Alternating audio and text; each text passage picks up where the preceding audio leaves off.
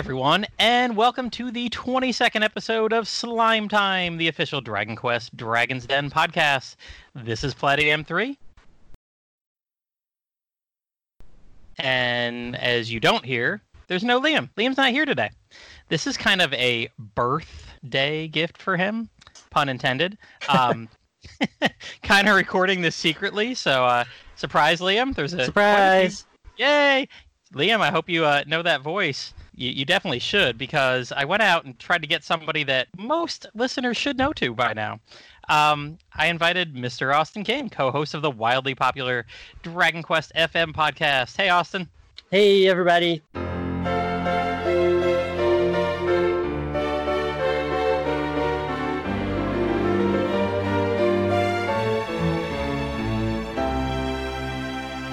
Sorry that I kind of jumped ahead and ruined your surprise. Oh, no problem. the, when this pops up on Liam's uh, podcast app, that's going to be the first surprise anyway. So uh, already there'll be a surprise.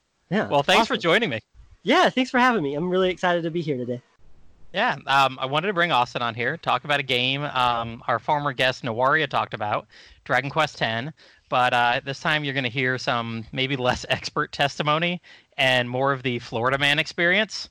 And if you don't get that reference, just pause the podcast right now and just Google Florida man and be prepared to laugh. Um, but before we get into all things Dragon Quest X, let's get to know Austin a little bit more. All right, so Austin, I know is it this year or late last year you changed your Twitter Twitter handle to mm-hmm. Dragon Quaston. Dra- yes. Quaston. yes. I, I mean, I am Florida man, but I, I do get it. Um, so what exactly did you change your name to? What prompted that? Yeah, so this this may be a boring story. I don't know. I'll let people listening judge. But uh, I kind of I always wanted the Austin King Twitter handle um, ever since I joined Twitter, which I think was like 2012, 2013. Uh, but this guy has it, and he didn't really seem to use Twitter very much. Every so often, I check back and kind of like stalk him online, and it says he hasn't used his account since like 2016. So I'm just like, come on, man, like let the account go. So maybe I can grab that one. Um, water. Yeah, and I actually the only reason I even had Twitter in the first place uh, was because uh, I had written a book at the time. Uh, back in like I think it was published in 2012, and I was told you have to get a, a Twitter account if you if you like want your book to do well. You have to get a Twitter account. And so I started it. Um, and back then, my Twitter handle was like Austin King Book or something like that, uh, since the Twitter handle was taken. And I found out that book Twitter, like no offense to anybody listening that's part of book Twitter, but book Twitter is kind of boring. like they it's just people like posting like motivational things or like talking about writing and like talking about writing isn't necessarily like the most uh like interesting topic for me. And honestly, even though I was on there to like promote a book, all I wanted to talk about was video games. Um, and so I actually, you know, there was like a three year period that I had a Twitter account but never used it after that. And when I came back on, I was like, I don't want to talk about books because that's kind of boring to me. I want to talk about video games. And so somewhere around in there is when I got uh, underscore Austin underscore King uh, which looks ugly and it's terrible to say. Like even just now having to say that, I'm just like, oh my gosh, it's awful. Um, so uh, Dragon Quest Austin, which was like the name of my blog and everything, I started like uh, about a year and a half ago, mm-hmm. was too many characters. Uh, so I thought Dragon Quaston, it kind of uh, it doesn't necessarily look pretty, but it kind of like smushes together nice. And so I just I decided to go with that one since you know most people on Twitter uh, that I talk to now I just talk about video games and Dragon Quest a bunch. So Dragon Quaston kind of seemed to go with what I use Twitter for anyway. hey, now talking about writing a book, talking mm-hmm. about Dragon Quest, mm-hmm. you've got your Dragon Quest book. You said that is finished, almost finished. Uh, yes, actually, uh, it is finished. Um, there is uh, the artist that was uh, working on uh, illustrations and like cover uh, and all that stuff uh, sent me uh, like the drafts and stuff uh, to look at uh, just the other day. So I've been I've been out of town, but mm-hmm. so I haven't had a chance to look at. It. But yeah, the book is finished. Uh, the cover may actually have been finished this morning. I'm not sure. I haven't gone back uh, to check everything, but the cover may be done. And I'm hoping for like a late June, early July release date. I'm not sure. I don't have a release date for it yet. but yeah, it's called. it's just called the Dragon Quest book, and it's Uh, the first half, little less than half of the book, is kind of like uh, my just the year I went through playing every mainline Dragon Quest game. So it's about that. It's kind of got some just you know some history of the series, but it's not really it's not really about that. It's about like loving Dragon Quest and being a fan. And so uh, then the last half of the book, a little over half of the book, is actually uh, interviews with people within the Western fan community, uh, reflections that people have written. You're in there. Yeah. Uh, yep, so quick shout out there. Yeah, you're in there. Uh, Woodus uh, is actually uh, in there as well, and just people from all over uh, the Dragon Quest community. I tried to to get it from all over. Um, I actually had open submissions where people could send me stuff uh, because I was having. I just I wanted it to be one of those things that uh, like I didn't want it just to be like prominent members of the community. You know, I wanted it to be like new fans too to share their stories. And so, uh, so I tried to just open it up to anybody and put as many as I realistically could put in the book. uh, tried to put in there without it, and, and you know, of course, without getting too like repetitive and stuff. Because some people, their stories were a little similar, you know. But um, Mhm. but for the most part, yeah, and it was it was really cool and i felt like i got to know uh, just people in the community a lot better uh, because of them sharing their stories uh, with me and that's kind of my hope with the book is that people who read it they kind of feel uh, even more like they're a part of something bigger than themselves you know Uh, that's cool. And uh, speaking of the fandom, uh, you you're you're there. Obviously, you co-host your own podcast that I love, Dragon Quest FM, uh, with your friend BJ. How'd that Mhm. come about? What prompted starting that? Uh, yeah. So some at some point in 2018, um, it was actually after after uh, beating all of Dragon Quest 11, or maybe I wasn't even done with it yet. I can't really remember. But at some point, I was like, "Hey, BJ, I'm gonna play every mainline Dragon Quest game. Like I've been putting it out long enough. Um, I finally had like I had missed a lot of the mainline games, like the DS ones, because I didn't have a DS." So I was like, I'm finally just going to give in. I'm going to buy all this stuff and I'm just going to invest a lot of time and money into it, but I'm just going to play all of them. And at first, I think his reaction was kind of like, wow, really? And we had been, he had played, at the time, I think he had actually played more of them than me.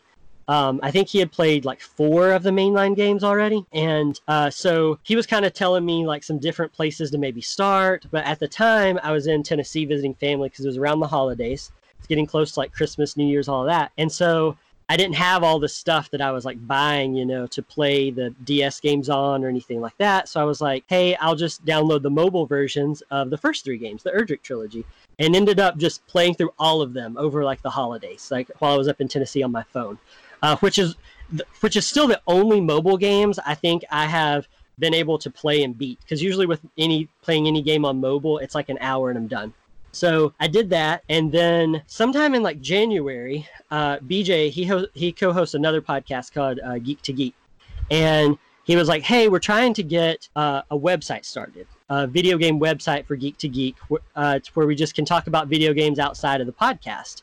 And uh, they didn't have like regular blogs. It was just it was mostly just stuff related to the pl- podcast. And he was like, "Would you be interested in uh, just I think honestly, I think part of it was he was sick of me just texting him about it all the time, and he was like, he was like, put your thoughts on the internet.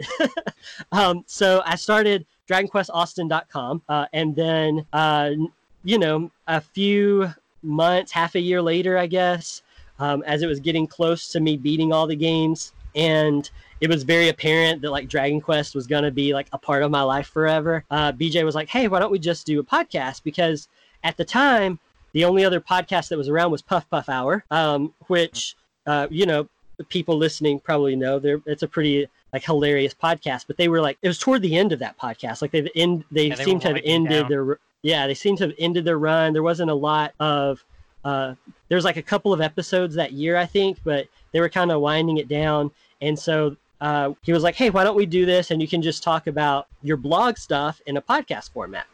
And I was like, oh, I don't know, man. Like, that just seems like a lot of time. Uh, I don't know if I can do it. You know, I have three young kids.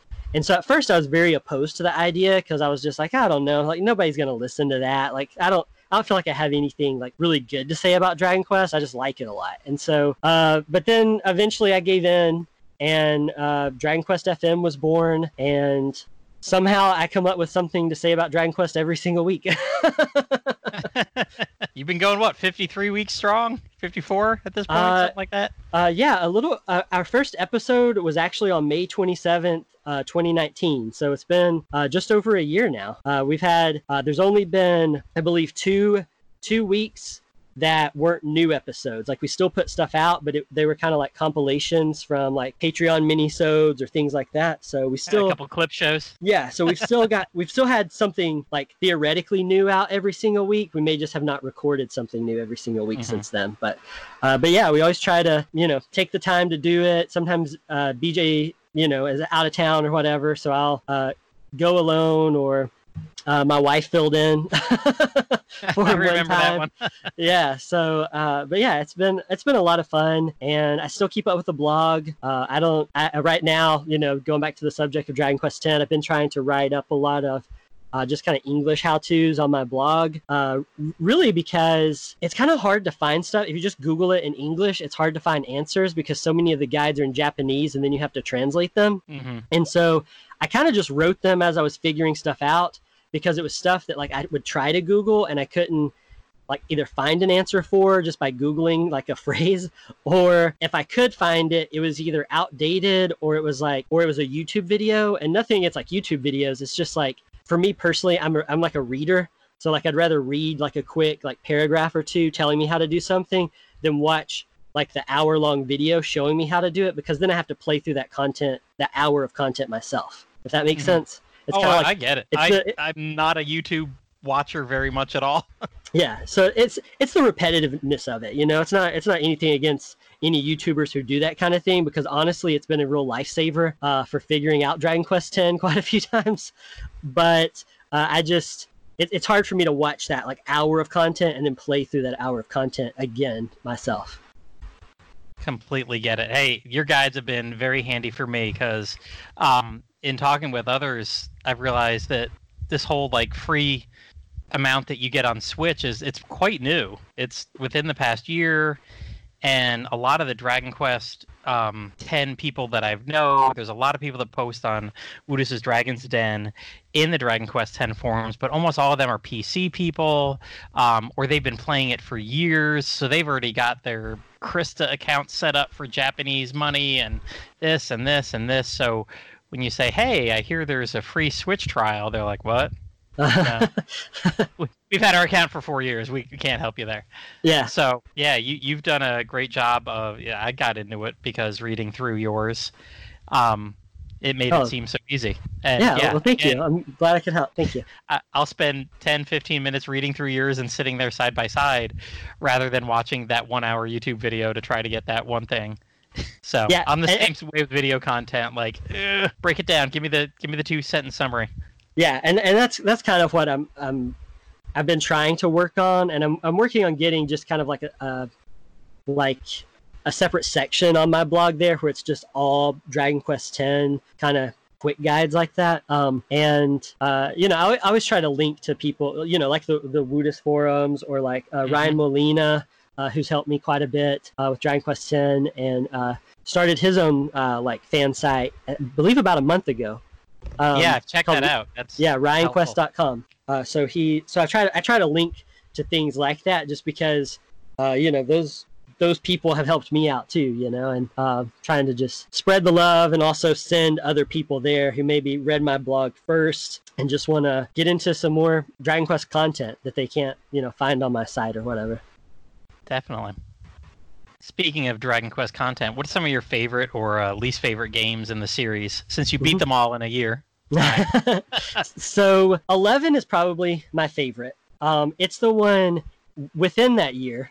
Uh, I beat it on the PS4, uh, like uh, platinum trophy, like played the crap out of it. You know, even I tried to get 100% bestiary, all that kind of stuff. And then I also played 11S uh, within that year time frame, I guess, uh, since it came out in September. Um, it was right around in there. And then I played the 3DS version, and it's all in Japanese, but uh, it's.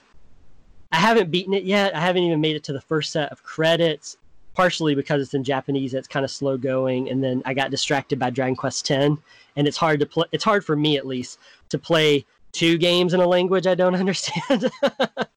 So- Definitely. So it's hard enough. Yeah, so the 3DS version of 11 has kind of been shelved uh, for now. Um, but I believe uh, I got to, I think Rab is my newest party member in my playthrough of the 3DS version of 11. I don't think I got Jade as an official party member yet, but Rab is there like.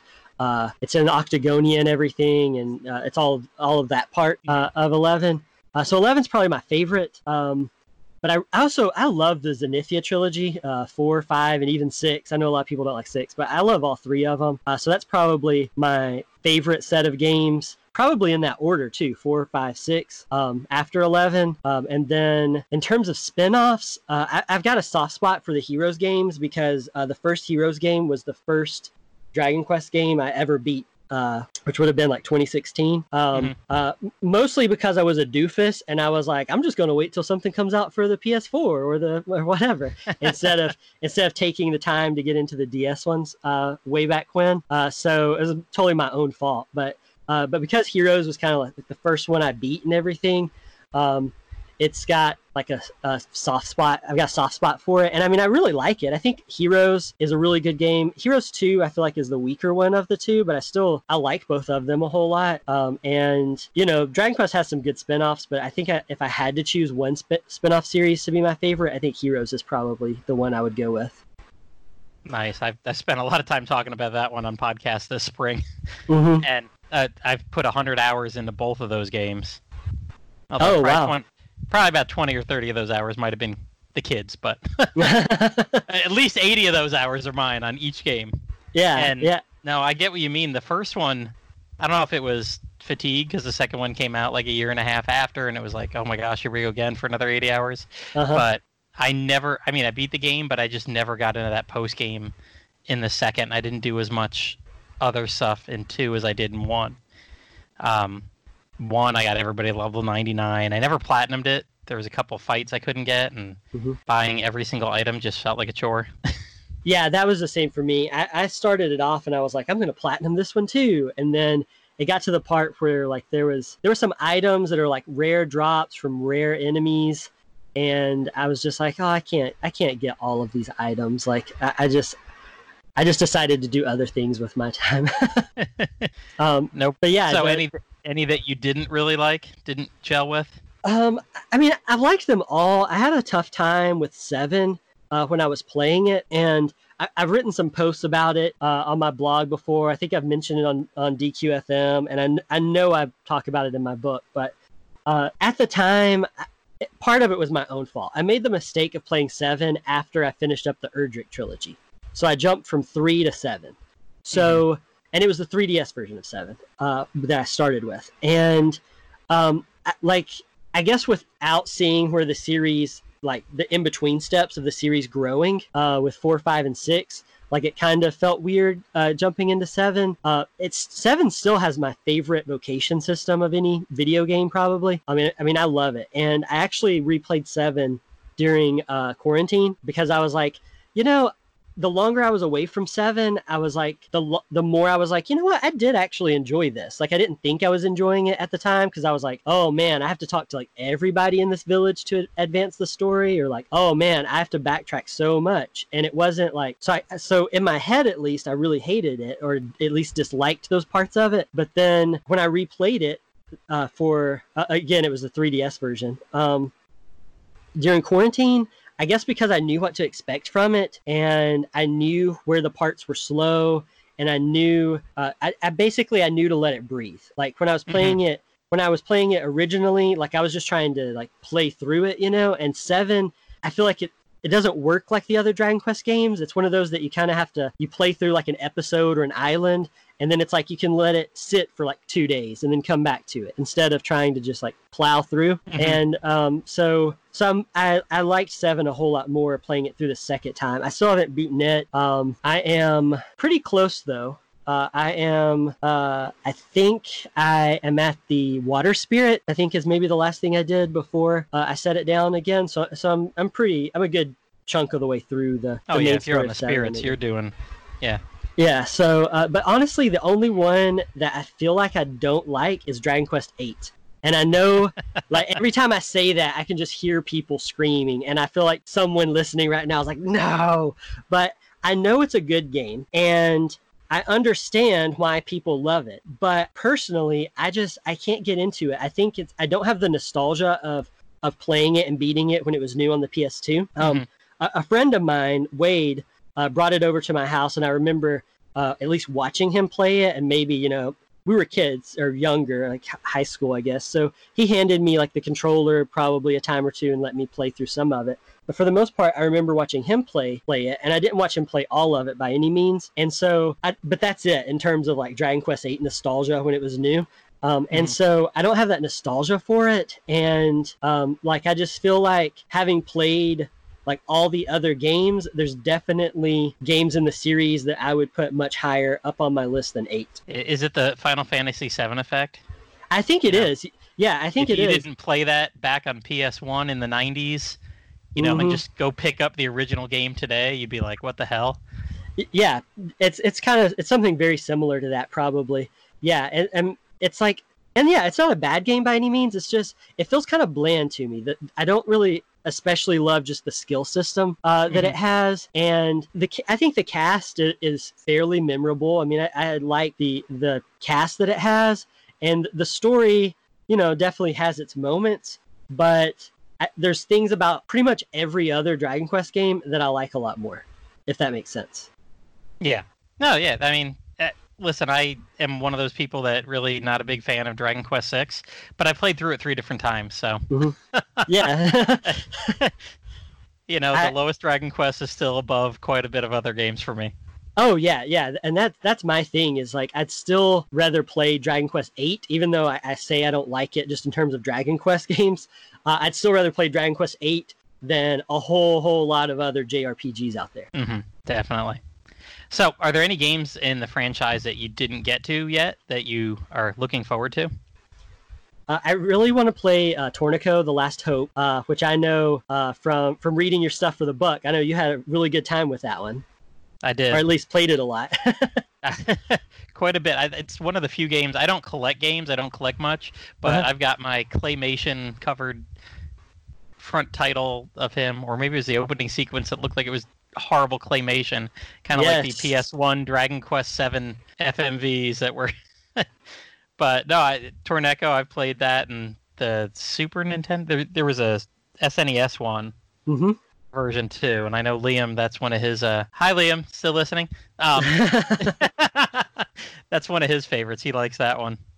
Yeah, so I that one's on my list. I have it and I played it for about 30 minutes. It's the I've you know the claymation stuff that you're talking about. Mhm. Uh, that I've watched that opening sequence and the first I mean I guess it's technically a dungeon even though it's outdoors, but you know the first kind of tutorial where you're having to walk from town to the castle Mhm. and do all that stuff. Um, so I did that for about 30 minutes. Uh, I'm kind of putting it off because I'm wanting to play it uh, with BJ sometime when we're together, um, like we did Dragon Quest Swords, because uh, I feel like the I feel like the Last Hope is one of those games that could be doable. It's like a shorter kind of Dragon Quest game, and if we really like put our you know put our minds to it, I, I'm hoping that we could play it together or play through some of it. And also, I'm not a huge uh, mystery dungeon or like roguelike fan uh, of game. I don't tend to like those games a lot. So I think playing them with a friend would kind of push me to to get through it and get to the end of it. You know? hmm My wife was out at Walmart, and all of a sudden, recently, she's decided that with her brother, I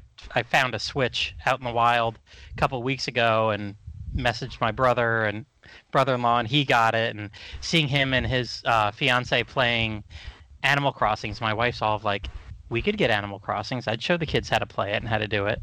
Mhm. And I'm like, "Hey, that's not my that's not my jam, but that's fine if you Uh-huh. go ahead." I said, "We'll we'll pick it up sometime soon."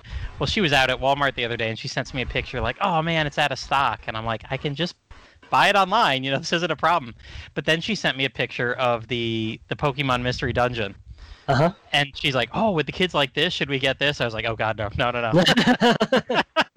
I'm like, I I've played them. I beat the original one, the Pokemon one. I've done these, but yeah, you got to really have a certain mindset. You got to be in it for the okay. I know I'm gonna go and I'm gonna step and I'm gonna do this and limited inventory and all that. And Yeah, you Mhm. got to go in knowing, and you know, judging from the all, let's see, the, the lovely two people that actually filled out the poll here on uh, howlongtobeat.com, uh, Torneko The Last Hope looks like it'll take you a little over a dozen hours. Okay, so So, yeah, uh, that's not not too bad. That's about No. I, I think Dragon Quest Swords. I think we managed to get uh, through it in thirteen or fourteen, maybe. Mhm. I feel like it was less than fifteen. Anyway, we so so yeah, so that's what I was hoping with uh, with the Last Hope. I was hoping it was somewhere around in there. Yeah, Um, I, it's been so long I couldn't tell you, but that does sound familiar. I mean, I didn't. It sure. I got that in Dragon Quest Seven at the same time when I finally bought a PS One. Uh-huh. Way late, and yeah, Dragon Quest Seven's way longer. Yeah, for sure.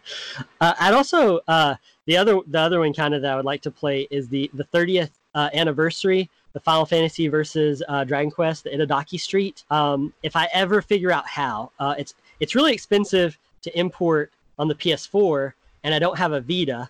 But actually, uh, from within the time of you and I kind of sort of talking about this uh, for the Mhm. podcast, and uh, being up in Tennessee uh, earlier, uh, I actually managed to snag a PS4 copy. Uh, it's a Korean copy, but the PS4 isn't supposed to be region locked uh, for only 25 bucks, which is Oh, which is much cheaper. Yeah, so I'm hoping it's legit, and I'm hoping I get it. Um, it's one of those. It's one of those where, like, you know, it's not expected to arrive at my house until like the end of July. Uh huh. uh, Uh-huh. But but I'm hoping that I will get to play it uh, very very soon. And you know what's funny is, yeah, when we started talking about this um, a while back, you mentioned that it was on Vita. I was like, holy cow! Well, I have a hacked Vita. Um, everybody who knew how to do that, and I was like, oh. So I, sure enough, looked it up, and I got it installed on the Vita side. Installed it on the Vita, and um played through the first board. Kicked Maribel's butt. Like, yeah. And- and it shows I unlocked a couple things, and I was like, cool, because I'll go through the next board. Well, the next board, like 10 turns into the game, it was obvious I was going to lose. I mean, like, every player has bought already like 10 properties, and I Mhm. bought like one. I'm like, okay, I, I see where this is going. So in the menu, I went to like, quit this this board i'm like i'm not going to sit here playing this for 30 more minutes 40 more minutes Mhm. um, and what I realized I should have done is put on auto because quitting the board, I lost my progress, and it now it doesn't show that I beat the first board. So oh man, I don't know if it's uh, like an issue with the ROM that I got or whatever. I, I just think that was kind of the thing. Like if you don't play through it, it erased your data or quitting, quit my plate save data. Um, but it's funny as it two weeks ago too, we plopped it in. Uh, I had picked up a used Wii, and my son and I en- are enjoying playing through the uh, Mario versus Dragon Mhm. Quest one for the Wii. So that's been funny. Yeah, we we're we're playing it one night at the same time you and your wife were tweeting about playing it. I'm like, oh, crap, I'm playing that right now too. yeah, that's awesome. Yeah, that that became Fortune Street for Wii became like the unofficial quarantine video game uh, for my wife and me. Uh, Mhm. Like like there for like I mean I was definitely playing MMOs the whole time, uh, and my wife was playing Animal Crossing. But it was kind of like if we wanted to play something together, uh, we you know I'd, I'd, I'd drag the Wii out and you know the wii is one of those things it's not an easy system to drag out because it has like 4 million parts that go with it but Yeah. I, I dragged it out and you know we started playing fortune street and i actually brought it up to tennessee because we were, we were going to be staying with bj and his wife part of the time when we were up there Mhm. and uh, taught them how to play it we played it with the easy play rules um, but taught them how to play it there and the four of us played it uh, a whole bunch of nights while we were up there and it it's a lot of fun but those boards are really really long Yeah. so I, I just i can't imagine losing progress on one like I, that would be one of those things that would happen to me and I, I think it would like i would i think i would get mad enough about it that i would have to put the game away for a while like like I a have. Solid a week, week ago. Yeah was a good okay. week. And now I'm like, okay, what movie are we gonna put on tonight? Like maybe I'll pick it up and do a board while we're watching a movie. yeah so Since uh, it's on the Vita, this one, yeah.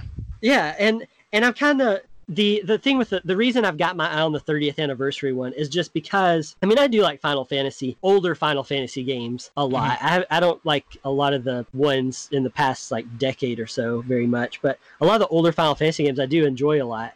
And so just seeing, you know, some of the Final Fantasy characters on the cover there with the Dragon Quest characters looks cool and uh, you know, I don't have a PS2 that can play like the the other uh, Final Fantasy DQ one. Uh, Mhm. So so since I don't have the PS2, the PS4 one seems uh, like a good way to go. Plus, it you know it has at least Sylvando from Eleven. I'm not sure which all characters it has, but Sylvando's on the cover, so I mean he's got to be on there.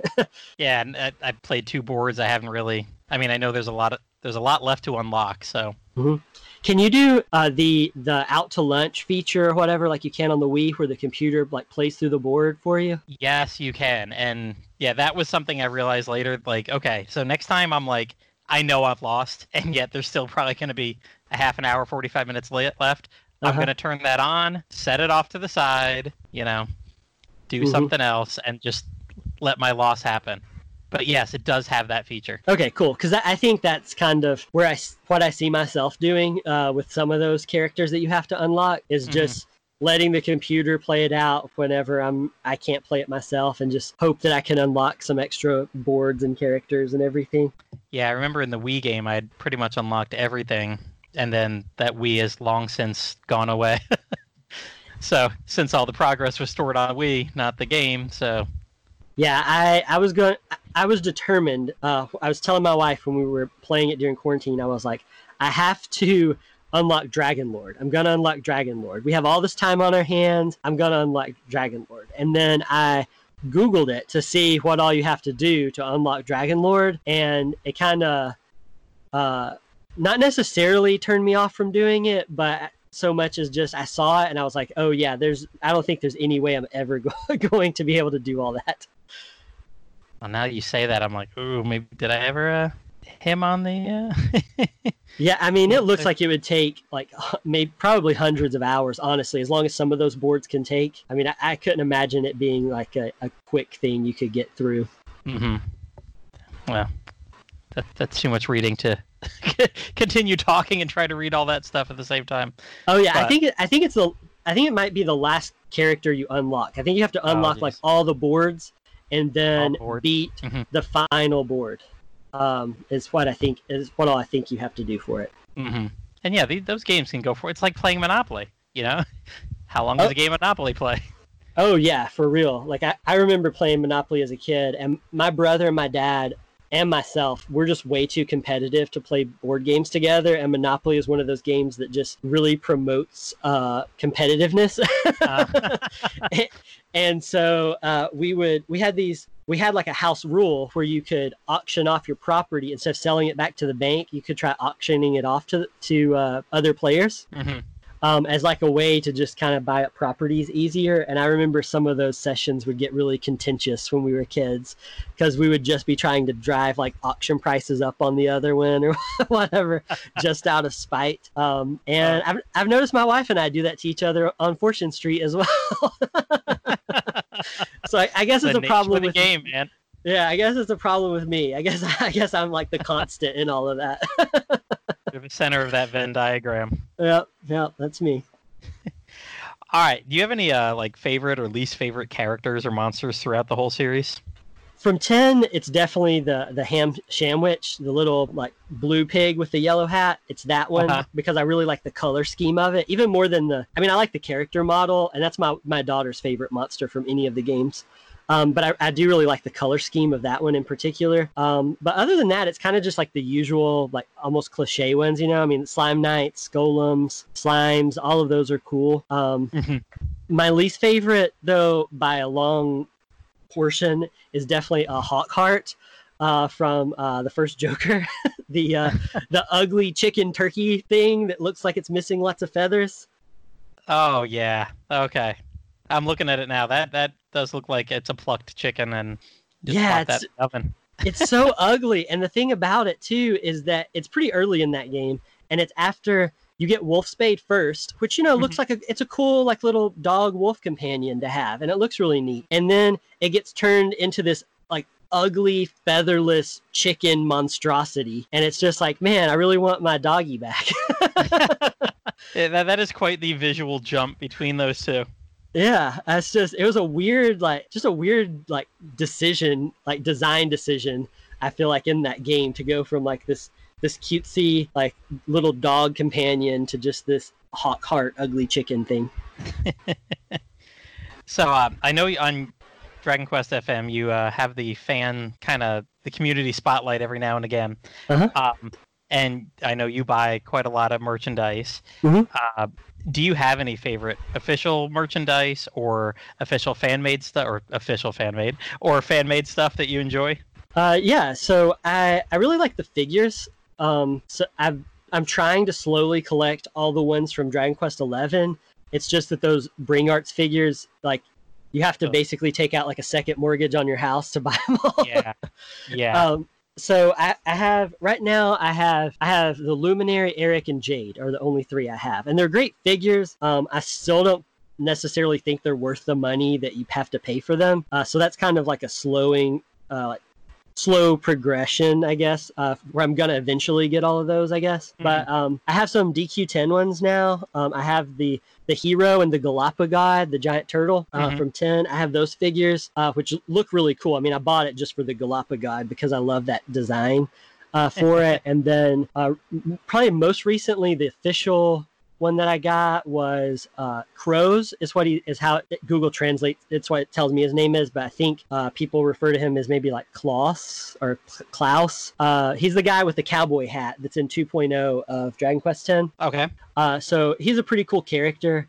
and uh, I, I just I found an American seller on eBay that was selling it for like twenty five bucks, and I was like, wow, that's a great deal. Of course, I'm going to have to get that, and um, and and I always take them out of the box and put them like on my bookshelf and stuff in my office.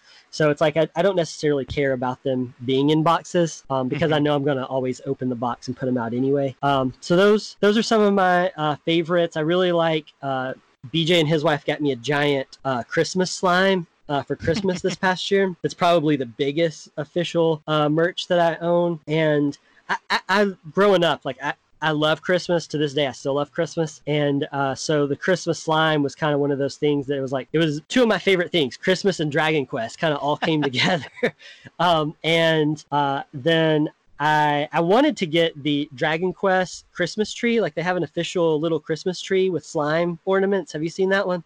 I have not. No.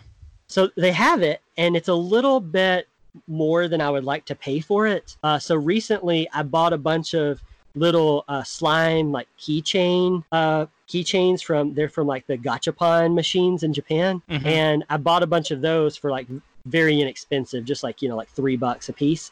And yeah, so I'm gonna make those too. I'm gonna make my own Dragon Quest tree. I think this year, uh, and just use those keychains as ornaments instead of shelling out all the money for the like officially licensed Christmas slime tree that they have. Well, I am looking now. I don't even know where I am. I'm on eBay Australia. I don't know how I got there. It, it's So- a cool. It's It's, a cool like looking. I don't even know what currency that's in. Oh no, that's C- Canadian. Yeah, like it looks cool, but it's just like like at the time I think it was like seventy bucks, which is a little bit more because the tree doesn't necessarily look like anything special. It's it's mostly the ornaments and things that I want. Yeah. And so, um, yeah, I don't like the 70 or so dollars that I found at the time for it was just more than I really wanted to pay. Um, so, Oh, those- oh, oh! You know what? I was looking at postage. You're right. It is seventy-two dollars Canadian for that. oh, okay. Yeah. Yeah. So that Yeah. may even, that may even be the one. Probably the same listing, just sitting there. Yep, probably so. Um, but the Christmas slime and that kind of stuff, uh, I really love those. Um, the uh, liquid metal slime 2DS I got uh, that came with the 3DS version of 11 is really great. Uh, it makes me sad now when I can't, when I uh, have to go back to my old American 2DS to play like American 3DS games um, because I mean, I don't know. It's it's it's a pretty cool little i got a good deal on it and it's a pretty cool uh, little system and i also like it much better because uh, it's the 2ds xl which folds up it's not the the the american 2ds i have is like the ugly one that's like just Mhm. one and it doesn't fold and Yes. it's kind of i don't know it's awkwardly shaped and so um, i mean at the time it got the job done you know i, I was able to play uh, american ds games on it like the Dragon Quest DS games. So I mean, it got the job done. I bought the 2DS just because it was, you know, the cheaper option at the time. But um, the Liquid Metal Slime 2DS is probably one of my favorites. And then uh, I mentioned on the podcast, like over, probably over a year ago now, the Malroth figure that I have. Uh, I actually bought it not long after beating Dragon Quest II because I had such a hard time uh, beating Malroth in that game that Mhm. when I fi- finally beat him, I uh, I I bought him. now that I beat him, I was like, I'm gonna buy you, and I'm gonna put you up on my on my bookcase, and so he just sits up there and kind of leers at me from time to time. But um, it's just kind of a nice reminder because of any final boss of any video game ever, I think Malroth gave me more trouble than just about any of them. So he was always memorable to me just because of that. Oh wow. Um, Nice. out- outside of outside of official stuff though uh, i do uh, try to collect a lot of fan made stuff uh, Mhm. our our when our podcast uh, like we have a patreon page for dqfm and so whenever that money doesn't go to like keeping costs up for the website or like maybe we use some of that money to buy a dq game so we can play it and then talk about it uh, with any of the extra money i always try to put it back into like the community um, Mhm. So I always try to use like any extra Patreon money I get to like buy fan made like stickers or shirts or whatever else I can find. And I, I try most of the time to uh, find artists that I know or I see on Twitter um, just to kind of, I don't know, because I mean, I really like the Dragon Quest community. So I try to like, I don't know, pay it forward, I guess, for lack of a better term, you know. So I, I and I like the stuff that they do. I don't just bu- you know buy it for the sake of buying it. Like I find stuff that I like, um, but it just seemed to me at least it seemed like kind of just a a cool thing to do to kind of just put the money back out into the community uh, every month if there's any extra stuff left over. Um, so I Mhm. have I have a pretty I would say I have 30 or so uh, fan made uh, just like stickers, posters, shirts, that, that kind of stuff now, somewhere around 30 uh, different items. Uh, and then Alenzia, uh, she co-hosts a podcast called the Nerdberg Review, and uh, she actually sent me. I just got them uh, last night. Got back from Tennessee last night, and it was waiting for me. Uh, she made a blue slime, and then she actually surprised me by sending me a metal slime and uh, like a car decal to put on my car of a, of a blue slime to go on the back of my car. Um, the two slimes, I think they're crocheted. I'm not crafty enough to know what it's called, um, but I think it's crocheting. It looks like it's crocheted and then it's stuffed. hmm I don't know. I'm probably sounding like an idiot right now because I know nothing about crafting. Oh I no! think- See, my wife crochets all the time, and Uh-huh. yeah, she's she's even crocheted Baby Yoda um, oh, that's cool. from the Mandalorian. Uh, Uh-huh. She used to do a lot of hats, and I had I have a slime one that she made me, and I get people tease me all the time. It looks like a penis on my head when I wear it. So maybe I should just have her sew the bottom up and throw some stuffing in there and never wear that again. That might work out better. that's hilarious. Yeah, But uh, yeah, my- very likely crocheted. Yep.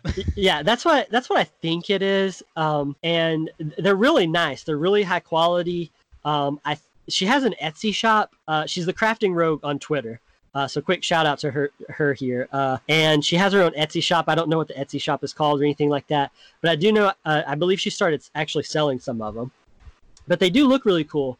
And the only thing i don't like about them is that my four year old naomi uh, was in the room when she saw me opening them, and now she wants them all to herself. and I'm like, but can I see it for just a minute? Like even last night, I was trying to get a picture of them. Uh, to like you know tell Alenzia thank you, and uh, I I couldn't. She wouldn't let them go. She was like, here, I'll hold them up for you because I think she knew I was wanting to hold them. But anyway. Assuming I can get my four-year-old to share with me, um, they're really they're really fantastic. So I really like those a lot. That's great. The other day, um, my oldest son just kind of like blindly stumbled into our bedroom 10 30 11 o'clock at night. We're like, You need something or whatever? And he just kind of looked up at the TV that we have in our bedroom, and I've got a stuffed uh, slime up there. Um, we call him Westy after the one on Twitter. We'll Uh-huh. take pictures time and submit them to Westy, show Westy visiting places. And he just kind of looked up and he's like, Can I have Westy? And I picked him up, handed him to him, and he walked out. Like, I was like, that was completely like sleepwalking. Like, and he's six going on seven, and really, I mean, he's played with Westy once or twice, but that was just completely out of the blue. Uh-huh. Like, just, I, I need Westy. And now he's like permanently in that bedroom for a while. yeah. So, And and part of me is like I, I feel like that's good like on one hand like my daughter she she totally stole the i have a dragon quest uh, rivals slime blanket uh, that i bought and it Mhm. looks like the slime card from the rivals game and Mhm. uh, you know she totally stole that like she sleeps with that every night and she's got those stuffed crocheted slimes in her room right now so part of me is like i'm really proud that she likes dragon quest so much it's like a proud dad moment but then Mhm. on the other hand i'm like but i want that blanket definitely, definitely. All right. So, other than uh, your ho- co-host BJ, obviously, Mm-hmm. you ever uh, meet up with any other Dragon Quest fans or find people out in the wild somewhere? Uh, yeah, a, a few times. M- my friend Wade that I mentioned a little bit earlier, um, Mhm. he, he he passed away in 2013, but uh, he was my next door neighbor, and he's the guy that got me into RPGs like when we were really young, like I was probably eight. Um, so he's the guy that got me into RPGs, and then he's the one that kind of introduced me to Dragon Quest uh, way back in the day with Dragon Quest Eight. Um, I can't remember if he had seven or not. If he did, he never showed it to me. Uh, but uh, Dragon Quest Eight, um, and then um, my brother-in-law Daniel. He's my wife's youngest brother. Uh, he is really into DQ. Uh, when we were when we were up there this past week, and then anytime we go there for Christmas, he and I always just kind of sit back and nerd out over Dragon Quest and video games for really long stretches of time. Uh, so just personally, no, uh, that's really it. But I have had a few people from time to time. I have the the lanyard, you know, that came with like the Dragon Quest Eleven Collector's Edition. I think it was like a Mhm. pre-order bonus. Um, I have that, and I have my ID uh, to get into uh, Palm Beach County schools because Mhm. you have to have like an ID, you know, to get into the schools because Oh, of the yeah. background check and all that.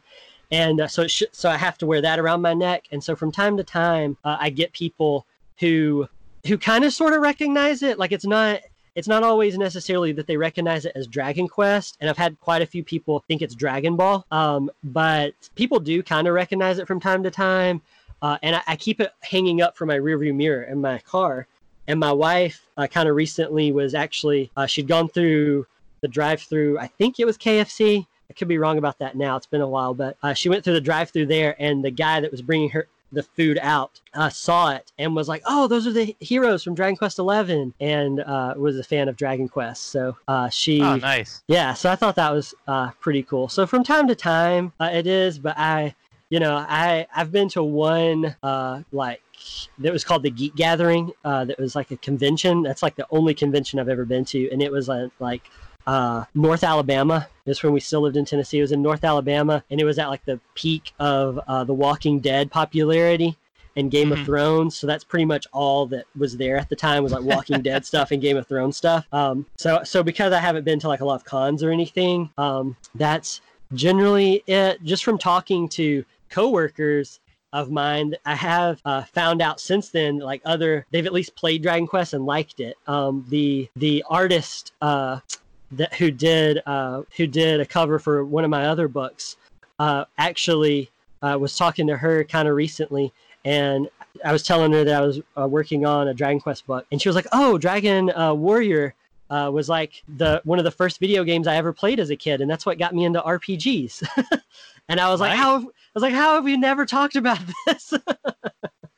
so, uh, so yeah, so it's been cool. You you know, just kind of randomly uh, meeting people or talking about it and finding out that people uh, have played a game or two before. Yeah, I was surprised. Um, my wife's best friend, her husband's the one who hacked my Vita for me.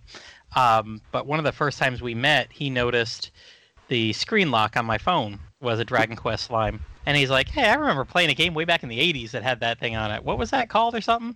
Uh-huh. He he hadn't played anything since the original Dragon Warrior one, but he it, here it is 35 years later. He still recognized it just from an image on my phone. He's like, "You like that game?" Yeah, I was like, that's awesome. "Yeah." I said JRPGs are pretty much all I play, and he's all into shooters and everything. So uh-huh. it, it's funny when we get together and he's chatting with me, or when he was getting my Vita set up, and I was the games I was excited to play. He's like trying to talk me in all these other. I'm like, nope, just hack my Vita and shut up. Um, we have two completely different gaming things going on here. yep. Like, yeah, he had no clue. He's like, was it like Final Fantasy stuff? I was like, yes, like Final Fantasy stuff. we'll just leave it at that. That's how that's how my my brother Micah and some of my cousins are. They like they mostly play shooters, but every once in a while there'll be an RPG that they play. And uh, my brother, growing up, like he played way more RPGs back then than he does now. But um, at Christmas 2018, I guess it was, uh, whenever we were uh, up there visiting family, we, we got talking about video games, and I was talking about Dragon Quest 11. And Mhm. I think one of them had heard of it, the rest of them hadn't. And I was telling them all, all about it, and I was like, "Oh, you guys got to get it." And uh, since then, I've given it as presents to to almost all of them because I don't want. I'm just like, if I give it as a gift, they'll definitely play it. Um, if I'm just like, hey, spend sixty bucks on this, they may or may not actually do it. Um, so uh, I, I gifted a copy uh, to my brother a while back, but I know uh, I, I convinced him to play it whenever the the demo for the Switch came out uh, because Mhm. it was a free demo, uh, and he was playing it, and he was like, "Man, I really like this a lot. It reminds me of the." Of the games we played growing up, and uh, I was like, "Yeah, doesn't it? Isn't it? Isn't it great?" and so, uh, so I think he, I, I don't know if he's beaten it. I actually should follow up with him on that. But I know at the time he was really liking it because it reminded him of those classic JRPGs that we played so much as kids. Mm-hmm. Mm-hmm. That reminds me, I, I just went on Amazon. I need to really get on uh, getting Dragon Quest Builders 2 for my nephew. I don't I don't know if he'll ever play it, get around to playing it uh, when he can put Minecraft aside, but Oh yeah, I did that with my cousin. He's into Minecraft, and I was like, "Hey man, if you want to play Minecraft, I've got a, the game for you." I was like, "Dragon Quest Yep. Builders 2, right here. Play it. Thank me later." uh, he used to. I think he's gosh, is he eight now, eight or nine? I can't remember. We're gonna see him in a couple weeks, but yeah, back when he was like five and six, when we'd hang out over the summer together, he'd like to play with my DS and just kind of walk around and do battles in like Dragon Quest four, five, or six. hmm So maybe maybe it'll spark a memory with him. Like, wait Yeah. a minute, this is the first time I've seen this, and it's kind of like Minecraft. Yes, let's go. All right. Well, if we're talking about Minecraft, it's time to cut that crap and uh, talk about Dragon Quest X. And to kick us off, we're gonna play our uh, game Marry Thwack Puff Puff, um, which we usually remember to play on uh, Slime Time. Uh-huh. Uh, but we're gonna play. Uh, let's play with three different races here. Awesome. Okay. Um, I'm gonna give you ogres, weddies, and elves. Ogres, weddies, and elves. Who are you gonna marry? Who are you gonna thwack? And who are you gonna puff puff? All right, so I've given some thought to this, maybe too much thought. uh, Don't but I- overthink it. I think I think I would have to marry uh, one of the elves because the the elf kingdom, uh, like the main uh, elf kingdom, I can never remember the name of it. It's like super long. It's like Kamihara Mui or something like that. I'm butchering the name. Uh, but it's where the cherry trees are always in bloom, Mhm. and it has like a cool like Eastern architecture design. Um, and the music, it's my favorite music in Ten. Uh, so I think I would marry an elf just so I could live there, like not because I, I love the elves or anything necessarily, but just to like you want to live. be a nationalized citizen. Yeah, you want to, yeah, exactly. Yeah. Uh, so I think I think I would go with elf on that one. Um, Thwack, I gotta go with ogre on this one because the ogre seems to be the most popular race, especially for Westerners I know who play. Um, like you're an ogre, right? Yep, I'm an ogre. Yeah, and BJ BJ chose an ogre when he played. I know uh, Ryan Molina plays an ogre. Uh, so a lot of the Western fans I talked to who play ten chose ogres, but I just there's something about the design I just don't like, and I don't know if it's because they're red and red isn't is probably like one of my least favorite colors, if that's why or whatever. But um, but I think I would have to go I, thwack the ogres just because personally they're my least favorite race, even though I know they're really popular with like pretty much everyone else. Um, and and Puff Puff definitely Weddy just because they're Weddies. Like I, lo- I love ocean stuff. I love the Weddies from the moment I saw a Weddy. um, but I don't like the towns very much. Like I wouldn't want to marry one and live there. so the weddies can be the side piece. yeah, exactly. Um, I can't remember what I said. I recorded another one of these with um, Austin Nerivar um, a couple weeks ago, and I, I, I know I said, I- you know, I, I, the weddies were my thwack. I think I, I think I completely reversed the weddies and the ogres with you. Uh-huh. I, I do like the ogres. I don't know what it is about them, minus the big pointy shoulder things. That Uh-huh. I mean, I guess you gotta have something. The weddies got their ears and their fin and whatever. Yeah. But uh, yeah, I'll I'll marry an ogre, or puff puff an ogre, marry the elf, and uh, thwack the weddies. I, I think it's the color thing in reverse with me. Love, uh-huh. love red, love purple.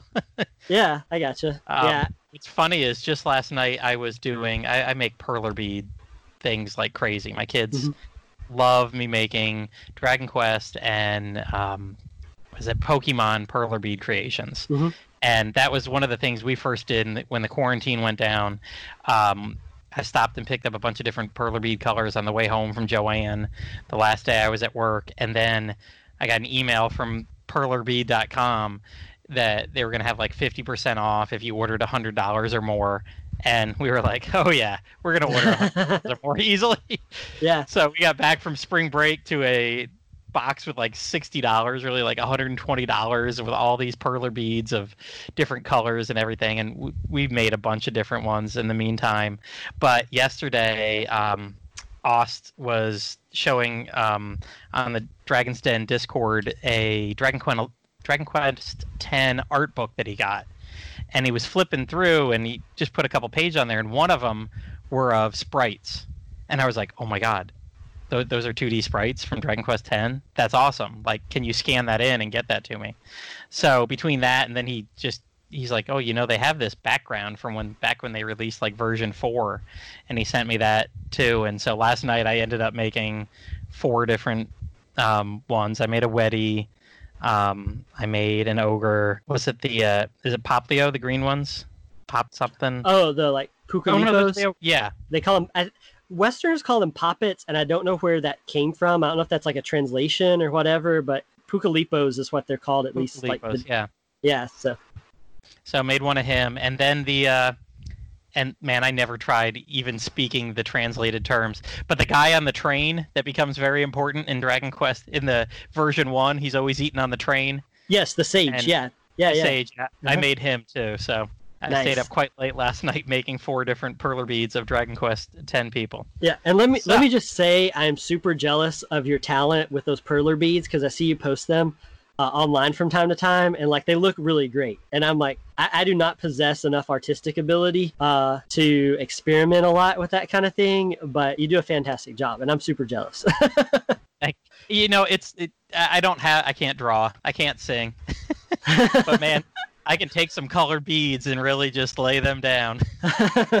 it's funny because some people are, uh, i mean not that it takes much to do it but people are like oh it takes a lot of talent. I'm like no you just got to really decide on the colors. Because i mean I, i've got 70 colors and i did a lot of these back when i had like 20 or 30 colors and it's just you know what can you do to make this look right that yeah, it, it's, it's not going to be a perfect one-to-one copy of the game you know? They're working with millions of shades. I'm working with like 40 right, right, yeah. I, I i've got three get- shades of blue what can i do That's it. All right. Well, let's talk about uh, dive into Dragon Quest X now. It- Mhm. You're ready, so you'll be able to dive maybe a little bit easier than me. um, this is a game that I, I intermittently intermittently wanted to play for the past eight years. Um, I know I've talked down about it a bunch. I'm not a huge MMO person. I don't play MMOs. Um, never got into World of Warcraft, Final Fantasy 11, 14. None of that interested me. So, but because it's Dragon Quest, it's always been like "Ugh, Dragon Quest, but uh, MMO, back and forth, back and forth. The Mhm. language barrier was an easy one for me to obviously say, well, can't play it. It's in Japanese. yeah, But as as the world gets more convenient and Google has instant translating ability, and we have Nawaria on telling us all these people that are playing it, and I read the den, and then you go and put up your posts about the easy ways to do it. I'm like, okay, maybe I should do this. So, w- what got you into wanting to do it? Uh, so, and I'm not a big MMO guy either. Like, I could never get into. I've, I don't think I've ever played like WoW or Guild Wars. Um, tried playing like Elder Scrolls Online and Neverwinter, and couldn't really get into those either. Um, but I got into Final Fantasy 14 uh, when it was new, when it was a Realm Reborn, because like the the initial Final Fantasy 14 like flopped, like it just it was awful and nobody played it. So they rebranded it and brought it back as a Realm Reborn a few years a few years later, and that's the one that I actually started with. Um, and there was an event in Final Fantasy XIV uh, that went hand in hand with a Dragon Quest X event. So if Mhm. you played Final Fantasy XIV, you got Dragon Quest X stuff. If you played Dragon Quest X, you could get some Final Fantasy XIV stuff.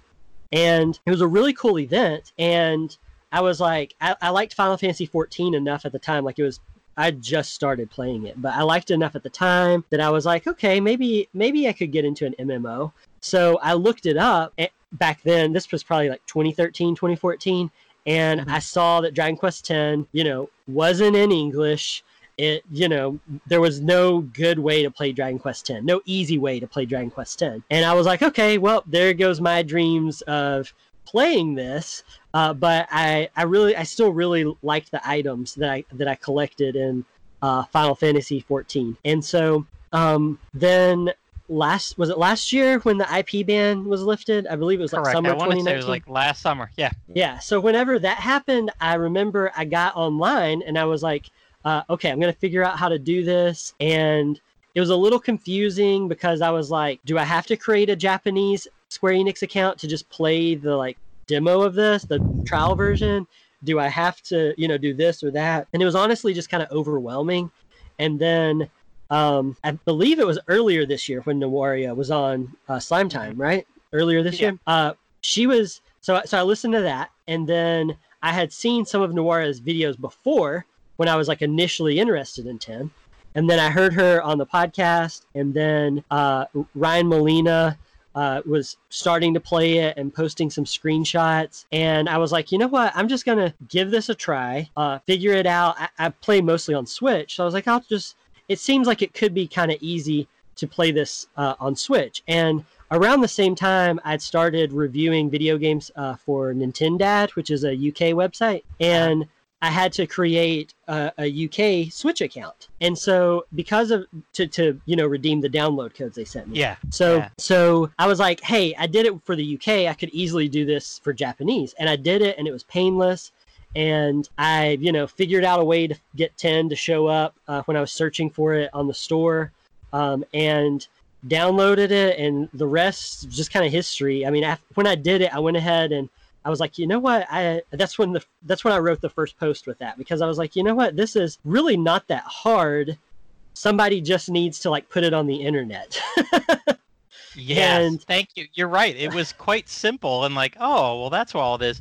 But for someone who didn't have that in front of them, you know, that's two hours of fumbling around, maybe. hmm Yeah, and so and that's that's what started kind of me writing some of these posts, and since then, uh, that's where it's come from. You know, it's just me playing through stuff, and I'm like, well, it's not really that hard. It's just like somebody needs to put it on the internet in like the simplest terms in English, so that's easy, so that's easy easy to Google it. Because and that's been my main thing is because maybe it's just I Google the wrong things, or you know, if you Google something like so much, so many of the Dragon Quest 10 players I know, they use the the guides the like official gu- online guides for 10 Mhm. but and you, but you have to translate them and so once you have those guides it's pretty easy to know where to go and what to do but if you're just starting off new and relying on google like it doesn't show that stuff up so you just kind of have to tough it out and find it for yourself and so um, but i've had a good time with 10 and i think uh, playing it on switch is definitely the my preferred way of playing it. I haven't played it in any other format. It's just the fact that I can play it handheld when my kids are watching cartoons or my wife is wanting to watch something on Netflix that I'm not interested in. It's like I can just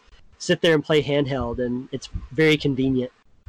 Oh, very much so. And I know one of the things I had a problem with, um, I was, gosh, I think two or three emblems into it, and I ended up finding a brand new Switch.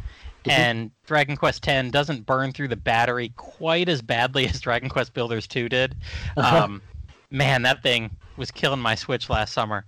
But I always wanted the newer one. My, my Switch was like base model from when it first came out three years ago Uh-huh. and I wanted like, oh, I really want that new battery life one. So I did pick one up. Happened to run across it one 7:30 a.m. one Walmart morning, and uh, first one they'd had in months. And I get it home, and I bring it home, and I'm trying to get on there. And this is what I was messaging you quite a bit, like. I can't get my account to transfer over. I can move my Japanese account to my new Switch, but it won't work. And you were like, "Oh yeah," and like I messaged a couple people on the board, like, "Oh, you're, you know, that doesn't carry over. I don't know about that because as I said, a lot of these people have played for years and they all do it out with they've done it back from VPN days on Mhm. their computer. So they've got all that knowledge, but not, hey, how can you continue playing a free version right now? Um, so uh, you had mentioned just make real easy, make the Japanese Square Enix account. And I was like so nervous about that because everything I've read about the making the Square Enix account is you better write down the name of a hotel or somewhere of real Mhm. physical address in Japan, and they need to verify that. You need to enter your name completely in Japanese characters. Um, and everything, and I'm like, what the heck? And j- yeah, just following when you put that up later, that was a godsend because yeah, it was easy. I mean, I just used my regular email. It didn't ask for an address or anything. I mean, hey, it's like any quick old thing on the internet. Pick a username, pick a password, and you're good. hmm And it transferred very easily to my new Switch, so now I can play a little bit longer Yeah. than the uh, my old battery allowed me. So thank you for putting it online. Thank you for putting it online in ways that uh, people can easily Google because I know I've talked it up on a one of the RPGamer web uh, not websites, but on one of the RPGamer podcasts. oh, cool. Uh, one of the guys was really interested, and I was like, it was really easy. I said, just search up Dragon Quaston, Dragon Quest Ten. I said he did. He, he's got it right there, and it it was foolproof. I mean, you can't make it any plainer than that. Yeah, and I think, and and, and that's one of the reasons why I, I try to do it is because I'm really not tech savvy. Like people, people who know me personally and know me really well. I mean, I'm definitely more tech savvy. Have become more tech savvy these last few years um, from Mhm. working from home more and stuff. But you know, I'm really not that tech savvy, and so I feel like um, that's kind of like in my, the very first post I ever did for Dragon Quest X. I'm like, you, you know, look, I, I really am not tech savvy, and I'm not this like computer genius, you know, or anything like that. And if I can figure it out, you can too. Like, like let's do this thing. Um, and uh, you know, I just I feel like the Dragon Quest community is so good about helping each other out um, when there's a problem, you know, like figuring stuff out like this. And so I just kind of wanted to to do my part to help other people um, with that. Yeah, I remember, geez, 10, 15 years ago, uh, like Caravan Hearts, the uh, Mhm. the forgotten people don't like it uh, Dragon Quest Monsters game for Game Boy Advance when that Uh-huh. fan translation finally came out. I remember that day easily going in there and applying the patch and putting it on my ROM and dumping it into my flash cart and all that. And nowadays that would be like, eh, man, I don't know if I can go through all that trouble. yeah. but and even that system of breeding everything i wrote an faq for games faq on like the breeding and how they, th those work and i'm like man 15 years ago my brain could handle that and i would sit down and plunge through that but i don't know too many responsibilities these days so having that very easily in very simple english with pic with the screenshots right there Mhm. hey click this that that worked out really well so again thanks Yeah. Yeah. Of course. so when you started, I, I, we already mentioned I went with ogre. What race have you been playing as? Yeah, so I went. I, I definitely went with Weddy. Like I, I like uh, I can't remember if I actually said it yet or not, but I, I wanted to play as a Weddy since I saw saw one for the first time back in like 2013, 2014. Because I, I'm so into ocean stuff, I'm so into like aquatic stuff that the Weddy just looked like a really cool race. And um and honestly, that's the thing about Dragon Quest X is it really makes me wish that there were more playable races in other mainline Dragon Quest games. Oh, definitely. It adds a lot of variety, hmm and I mean, so- I'm sure it's a lot of art assets, but gosh, that it, there's so many. There's an it it's near infinite all the stuff that you can see in that game. Yeah. So that that's really cool. Um, so with your Weddy, what jobs have you done? Uh, I mostly did warrior. Um, I am at level 60 right now. I have to go to do the uh, after 50. You have to do like uh, you have to unlock level caps to unlock like Mhm. uh, up to 55 and then up to 60, and then now I need to get it up to 65. Uh, and I Mhm. haven't I haven't done that yet. Uh, so I'm I'm just sitting at 60 right now. Um, I've tried the thief for just a little while because I wanted to unlock um, some of the other jobs uh, that you can unlock uh, later in the game, and I, uh, one of them, I believe it's the ranger. You have you need to steal something from one of the monsters. Uh, so I was like, okay, I'm gonna get my thief up, and then I went to go unlock the quest, and I couldn't yet because I didn't have the I hadn't purchased the real version of the game, and those jobs come with 3.0, so it won't even let you do the quests or anything yet. So I've only played Uh, I played a thief for like five seconds, but mostly warrior. Yeah, I've done. Uh, I think I got my fighter up. I, I did warrior, and I'm sitting at 50. I beat version one at 50. Um, I got him up to like fighter level 25. Um, I did the um, basically the healer class, the priest class as I think I got that up to 20, 30. And those have really come about in little half hour spurts. Like Mhm. if I can catch metal time at the beginning or know that it's about to happen, um, like, oh, "Ooh, let me quickly change over to that class and then just run Mhm. outside.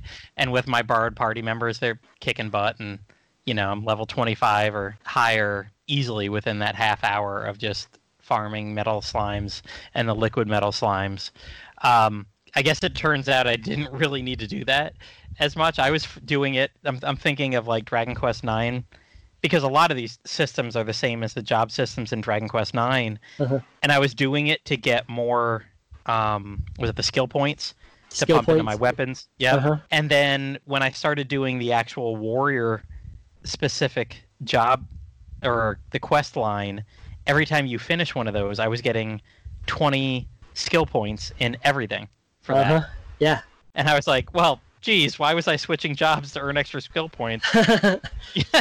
In a half an hour, I could have probably knocked out two of the warrior quests. They were not Oh, yeah. very hard. Yeah, and that's what that's what got me levels so much because you get it raises it like you said by 20 for like all everything on your warrior right there. And and even now mine are all maxed out at 100 and I still I need to go do the quest to like raise that uh so that they're not all locked at 100 because I'm just I have I have something like 200 points right now that I can't use that are just on my character but I can't use because I, because I've maxed out them out at 100 and then from those warrior quests, you know, you also get those tickets that give you like 25,000 experience um, Yeah, if you use what- the item. I, I didn't really realize that's what it was. I went and used one one time, and yeah, it went from like 43 to 47, like boom, and I'm like, whoa! Yep. So I hit my 50 level cap well before I was done with version one. Yeah. So I actually, I do have a question while we're talking Mhm. about warrior, the warrior quest line there. I actually have a question for you about that. So you get the, you get warrior equipment from doing some of these quests, right? Mhm. Did, did you get the warrior chess piece from doing those quests? I believe so. I want to say, like, I don't think the fourth quest came Uh-huh. with any items, but I want to say by the time I did the first three, I had the entire outfit. I had the armor, the legs, and the helmet. Yeah. Cause I'm, cause I'm missing that. That's the one piece I'm missing is the chess piece. And I, I I, checked- definitely got it from that because I know I upgraded at that same time. I checked the uh, the like official Japanese Dragon Quest guide online after the fact because I was Mhm. like, how do I get the chess piece for this? And it told me that it dropped from one of those quests. I can't remember which one it was, but it told me that you get the like armor for it, and it's nowhere in my inventory, and I'm not sure. I, like, I don't understand where that piece went, but I don't have it, and it's really weird.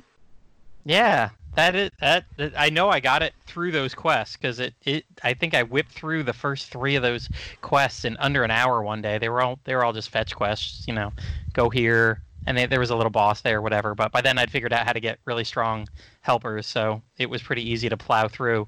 And I think I went and found those warrior specific quests when I was level forty. I'm level forty with like armor meant for someone level 22 and i was like okay this is i need to upgrade how do i do it oh do these quests Yep. yeah i don't know what happened there Yeah, I have I have no clue. So maybe somebody listening can help me out because my, my that chess piece is just gone, and I know I didn't sell it. Um, because I'm always very careful about selling different armor pieces. Mhm. Um, so I, I'm not sure what happened to it, but I, I completely finished that. Like I think it's five quests, that whole quest chain. yeah there's five i haven't done the fifth one but i i think i got all that armor by the end of the third Yeah, and I have the completing the fifth one. You get like a the badge, the warrior badge or whatever, Mhm. um, that you can equip on your character. Um, and I have that, and I have like the gloves and the hat and everything. It's the uh, the chess piece is the only one that's just not there. that that's really bizarre Yeah. huh well taking a step back a little bit what did you think of the prologue when you first played back when you were a human Mhm. a wee little human Um, I like the prologue fine. Um, it's probably my least favorite part of the 1.0 story, just because everything gets so much cooler once you can like choose your own race and everything. Um, in terms of Dragon Quest prologues, I mean, it's definitely a Dragon Quest prologue, and it has uh, you know kind of a twist there and everything. But um, the humans are kind of bland, you know. The other races, I mean, even the ogres. I know I said I didn't like the design too much, but you know, the other race still, even the ogres look cool uh, for the most part. I'm not I'm not a fan of the shoulder spikes either, by the way. But uh, Mhm. but yeah, uh, they look cool, and the humans are just kind of bland. I feel like by comparison, the Galapagod is pretty cool. The uh, Sing, or however you pronounce it, the little guy that looks like Hermes uh, from the Disney Hercules movie. Yeah. Um, you know, all that stuff is cool, but I definitely like all of the rest of the game better. hmm I kept thinking that because at the end of the prologue, your sister gets saved like you Mhm. before the whole bad things go on, Mhm. and I kept expecting. I'm like, you know, what, Dragon Quest, I'm gonna fight her as a final boss at some point, you know, and Mhm. but haven't seen any more of her. But what I have heard is there used to be for the original Wii version, there was Mhm. a whole offline campaign that Mhm. starred her. Oh, like, okay. yeah, I um for yeah, there was like a 20 to 25 hour apparently completely offline quest that Uh-huh. she was the star of that you could play through with the original Wii version. Huh. Uh, yeah, that's really cool. I knew I knew there was an offline version that there like that I guess doesn't exist anymore, but I had no clue that it was that that's what it was. That's really cool. Oh, and I can't remember. Someone recently just told me like why that doesn't exist anymore because maybe it, like the events would be wiped out by one of the other versions or something that later on that they were just like, eh, we don't need this anymore, or they didn't bother porting that because it was only on the Switch. I, I I wish I remember somebody had in discussing this, someone had given a reason, and I was like, okay, that's actually a valid reason for not having that as part of the thing anymore. You know, Yeah, that's really cool. despite the fact I want it, but Yeah, I always just kind of assumed she went wherever my uh, chess piece went. she is somewhere wearing that warrior garb and doing just fine. yep. exactly. Oh, Yeah. that's great. So, But- when you play, do you uh, try to translate every line as you go, or are you just trying to get a general idea, or Uh-huh. how do you how do you play through Dragon Quest X not knowing Japanese? Um, early early on, I tried. I was like, I'm going to translate everything, and so I translated. I took the better chunk of an afternoon translating all the menus and submenus because I was like, if I can just if I can figure this out, that seems to be the key to making this game play easier is just knowing how the menu works. And so I spent a lot of time translating the menu and um, you know some of the translations the way google translates it it's just like i still don't know what it does. So uh, so i actually asked like uh, ryan and ali on twitter they both played dragon quest 10 i asked them i was like hey um, do either one of you guys know what these do? Because i can't figure it out. It tells me i can't use it right now uh, with the free trial version um, and it's Mhm. not translating so i don't know what it does. So they, they kind of helped me with some of that stuff. Um, and then yeah i translated like the dialogue and stuff uh, in the beginning and then just kind of i quit doing it. I felt like the the expressions uh, that the characters use and just the the actions and stuff that go on in cutscenes it's easy enough to get the gist of it even if i don't get the specifics. Um, and so yeah i thought I, I didn't really need it anymore and I, I honestly the last half of 1.0 and pretty much all of 2.0 i haven't translated the first thing i just um, get the gist and i guess the rest of it is kind of just head canon Yeah. yeah, I was doing like line by line every single thing. Um, I think through my first two emblems, and then there was is it on the Weddy Island where you have the girl that finds that cat, uh-huh and the villagers are all like, "No, that cat can't be here," or whatever, and that leads Yep. you to try to return the cat or go somewhere, and turns out the cat's like the baby of this big monster that's been bugging the village, and by it going home, everybody's happy. Um, I don't know much because that's where, where I stopped the translation. I was like, I, I get what's going on here. This kid's got a monster, loving the monster. Probably shouldn't love the monster. It's causing problems. and Yeah. yeah, uh, it was at that point that I'm like, I can get by on what, you know, I know enough Dragon Quest tropes. I've saved enough towns. mm-hmm. Yeah, And- that was that was kind of my thing too. And I'm not I'm not super into translation stuff. Like I know I know some fans who uh, you know, they're all about like what the direct translations of these are and that kind of stuff. And to me, just personally, like I think it's cool and I really appreciate the effort that people that fans put into translating some of this stuff that we don't have like I guess canon translations for. Um but to me it's like I don't when I'm playing through it's like I don't have to know the name of like all of these NPCs and I don't have to know the name of every of every boss even. Um when I was when I was playing through 1.0, I, I took screenshots of all the boss screens because I thought they looked cool. hmm And then after the fact, I put them I put them up on, on my blog, and after the fact, I tried to translate them because some of them, just using Google Translate, some of them are really uh, are pretty funny. Some of them make no sense. um, I think my favorite is probably the uh, the crab. You know the crab. Um, did you do the second Weddy story? Yeah. no. I- okay. that's when I go back around and do all those next. Yeah, so there's a crab and it translates into Poetry Guardian. And I was like, Poetry Guardian sounds like a band I would have listened to in like 2002. like Poetry Guardian just doesn't necessarily roll off the tongue, but then apparently um, Poetry Ruins is what the location is called, but I never translated I didn't translate the uh, the ruins at the time, so it kind of Mhm. makes sense that it's Poetry Ruins because you know the Weddies are all about like poetry and singing and stuff. That's kind of like their cultural thing Mhm. in 10. So I guess that's why it's called Poetry Ruins and Poetry Guardian makes more sense now that I know that that place is called the Poetry Ruins. At the time, it just, you know, it did. It sounded like a, you know, an early aughts emo band. What's your um what's your character name in the game? Did you just pick random symbols or did you make a name? Okay, I haven't. It translates sometimes when I, I translate it. Uh, Google Translate shows it up as like uh, as like Gabrielato or something like that. But what I did is I, I chose characters um, that look like the American alphabet. So if you look at Oh, my I've character name, before. yeah, it looks like Austin, but I have no clue how you really say it, how it would really be pronounced, or what it really translates into. Um, I mean, I hope I hope it's nothing like you know offensive or bad, but it just I made it look like Austin. So I went on, I think Dragon Quest Wiki, and I looked up the Platinum King slime. Figured I'd keep in keep with the spirit of my uh, avatar everywhere.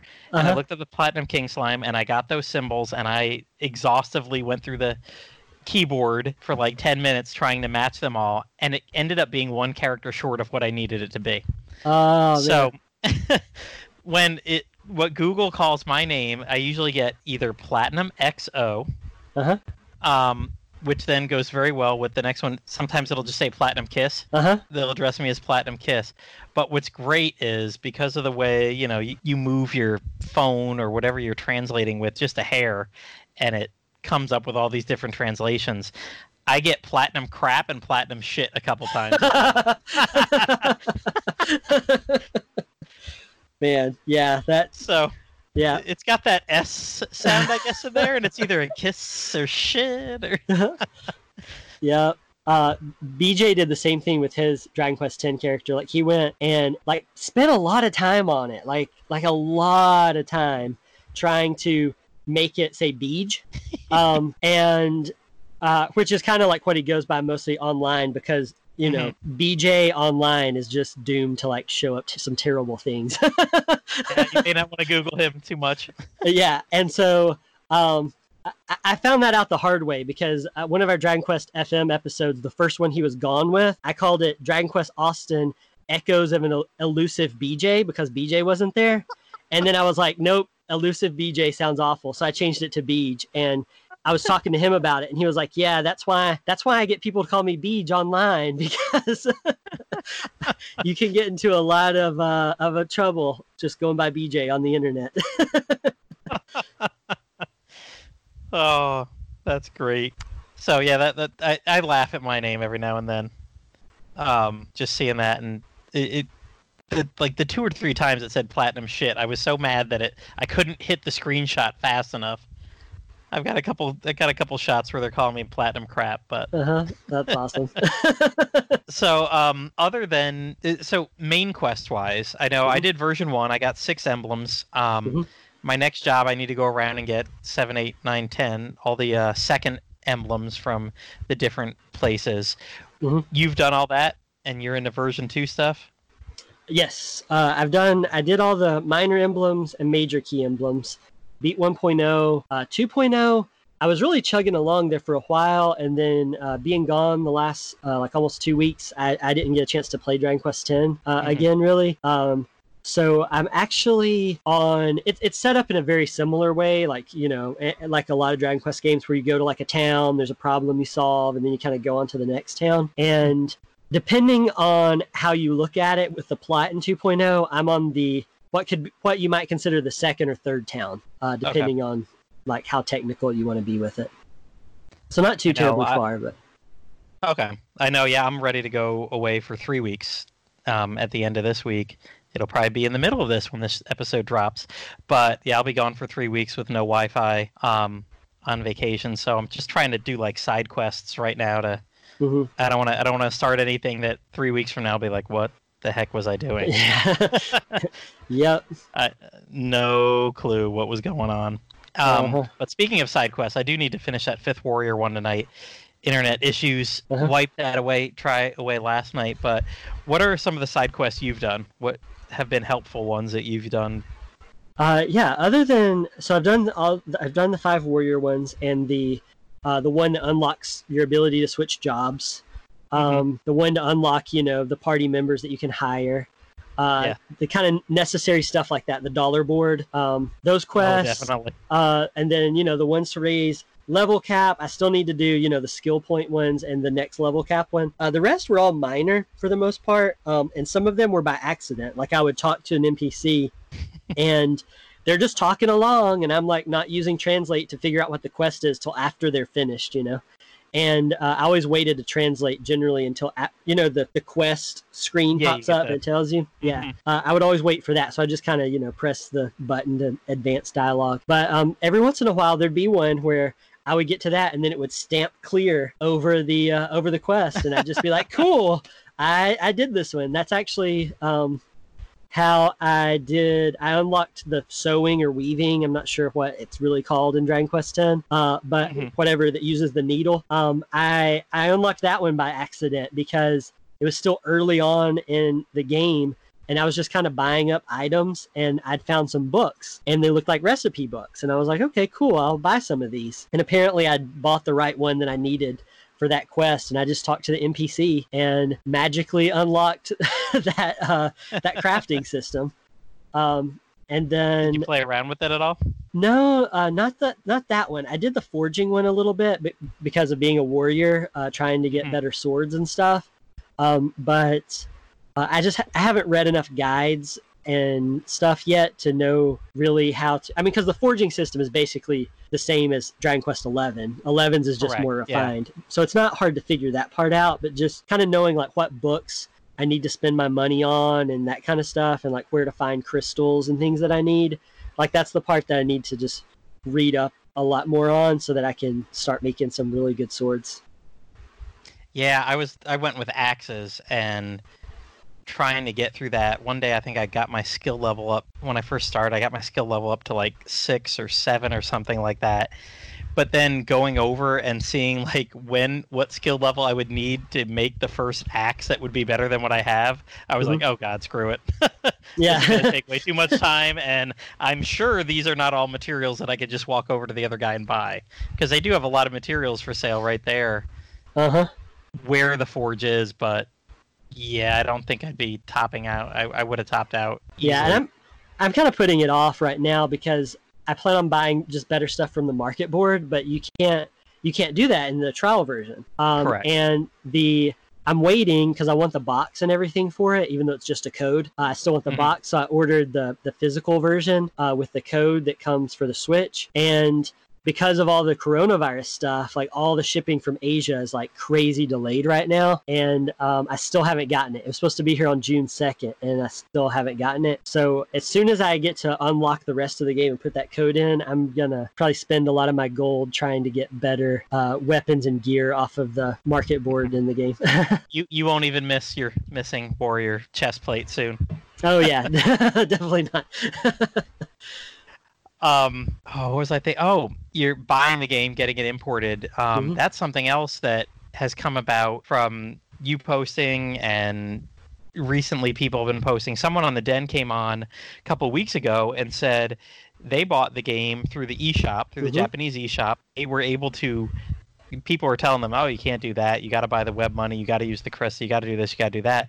And he's like, "Really?" Because I just set up my PayPal account, my U.S. PayPal account, to my Japanese eShop, and it just did it. He bought the game, downloaded it, and it's taking his monthly fee out of that too. Yeah, that's awesome. So that I mean, talk about becoming more convenient. yeah, you know, I with- I will probably have to go that route. Like uh, Ryan had sent me uh, the like a like web money site Mhm. um, that he used, and I had I messed around with it uh, some and knew that it worked. Um, and that's the one he's been using for months. And uh, but and you you mentioned the PayPal thing to me a while back, and so when whenever it's done, that's what I'm going to try to do is is uh, get my PayPal uh, to just do the sub through there on Switch because that would be so much easier. Oh yes, yeah. Like I said, everything that I've seen that people have done throughout the years to play this game, it, you, thank goodness. If if you want to, that's all there. Those people are there for resources, but the ease of being able to get into it right now Mhm. is it, it's probably the easiest as it'll ever get. I mean, you can't get short of being completely in English, and here in the United States, yeah. it- being on Switch with a VPN. Yeah, you, got a handheld system, no VPN needed, no knowledge of the language needed, no physical address. Um, you know, no way to convert money. It, it's Mhm. it, it seems like this is the golden time to do it. Yeah, for sure. Yeah, and that's that's another reason why I started is because it just it seemed like the easiest time it's ever been to get into it, and I I've pretty much given up hope on it ever uh, coming over in English. So it was just kind of like a might as well get into it now. I'm never it's never going to be in English, and maybe it will one day, but I I've pretty much given up hope on it completely. Yeah, I mean we're eight years into it, so I mean I, I could I could very easily see them bringing over it over in some fashion, but I don't think it'll ever be an MMO here, and we're never getting all five versions. Yeah, I've kind of, I've actually kind of wondered before if they're because I remember reading at some point um, from, I mean, I- didn't read it new at the time, but just uh, it was new at the t- back in like 2012 or whenever when Dragon Quest X was getting ready to release on the Wii. Is that uh, they said it was meant to last 10 years, and and Final Oh. Fantasy 14 is kind of set up in a similar way. Where there's Mhm. definitely going to be an end date to when they're putting out like really new content for it. Like I assume it's going to be like Final Fantasy 11, where servers stay up, but you can't. But there's definitely an end to the game, and Mhm. so so part of me wonders if we will get some kind of English version once the game is done, like once they release the last version of it and stop putting out new content. If we'll get some kind of weird like streamlined offline version for it or something, maybe. hmm And then wasn't it like two years ago that a couple of producers were talked about that? Like, oh, maybe we could just do an offline version of the Uh, first- yeah, the version one or version two total. Yep. And I've I I held on to that for a while. I was like, yeah, maybe we'll get it. And then, you know, this year I was just like, uh, I haven't that was like the last time I've heard them mention anything about 10 even the possibility of 10 uh, being released in the West. So I was just like, you know, it's, it's now or never. Let's let's do this. Let's let's play 10. Yeah, I mean, heck, other than the Dai news that we got a week ago, we've had really no news on Dragon Quest in Japan or here for a good year and a half. Yeah, it's it's been um yeah, it has been a dry spell for sure. Yeah, you know, we saw young Erik and his Mia, his sister, and we saw one drawing of that, and then what what we hear this year? Oh, it's development's going slow. Yep. Don't expect anything else this year. Yeah. And- and You know, to me, that just screams 2022 for the United States. Like, Yeah, between Remember? between monsters, them saying monsters wasn't going well, the new one, and the the uh, the main guy with the Builders spin-off games leaving the company, uh, I'm Mhm. just like, man, like what? I'm kind of nervous about there being a good long stretch of like not having Dragon Quest con. I mean, like you said, Dai is coming. Will we get into the West? Hopefully, but that's coming. We did get we did get you know Dragon Quest of the Stars, I guess, and and the Dragon Quest movie this year. But just in terms of, I mean, you know, I know I know you and I both uh, aren't super into those kind of mobile uh, no. gacha games like that. So, so yeah, I'm definitely holding out hope that we'll get some nice big uh, Dragon Quest announcement at some point before the end of the year. Maybe a sneak preview of something that I can just get Yeah. really excited about. Yeah, I mean, I know when we hear about stuff, it's it's still a year and a half out from us getting it usually. Yeah. So it, it's it's nerve wracking a little bit, like kind of depressing that we have not heard a thing because we don't even have anything to put on the 2022 calendar yet, yeah, let for alone sure. the rest of this year and next year. Yeah. So um, I thought it was funny. Somebody messaged me last night that their favorite podcast had called their episode uh, "Strash" after the uh, the the announcement of the name for the Dai game. Uh huh. And he's like, "Oh, you should check it out." They put up a YouTube version, and I went through and I read the comments on YouTube, and there was like two or three people that on there were like, "Well, I've played all the Dragon Quest games, and da da da da da. That means nothing to me. Strash. Where do they pull out these stupid names?" Uh huh. and just off just weirdly two weeks ago i found all the dragon quest translated Dai stuff and i've been working my way through through and if i believe the math that was at the end of the last chapter it said i was 33.67% through reading the entire 347 uh, volume set of it wow. um, and yeah, that word strash that was in there, it, it's in the uh, manga too. And it's funny because the tra- the fan translators we're talking about, you know, we don't really care what they call it, but the fan translators, I think on like the first two or three volumes over like 20 chapters, kept changing what they called it until Mhm. um they were calling it like air slash and it's just a sword attack like ah i got my sword attack you know there's Right. water strash and there's earth strash and there's fire strash um but they were going back and forth calling it slash and whatever.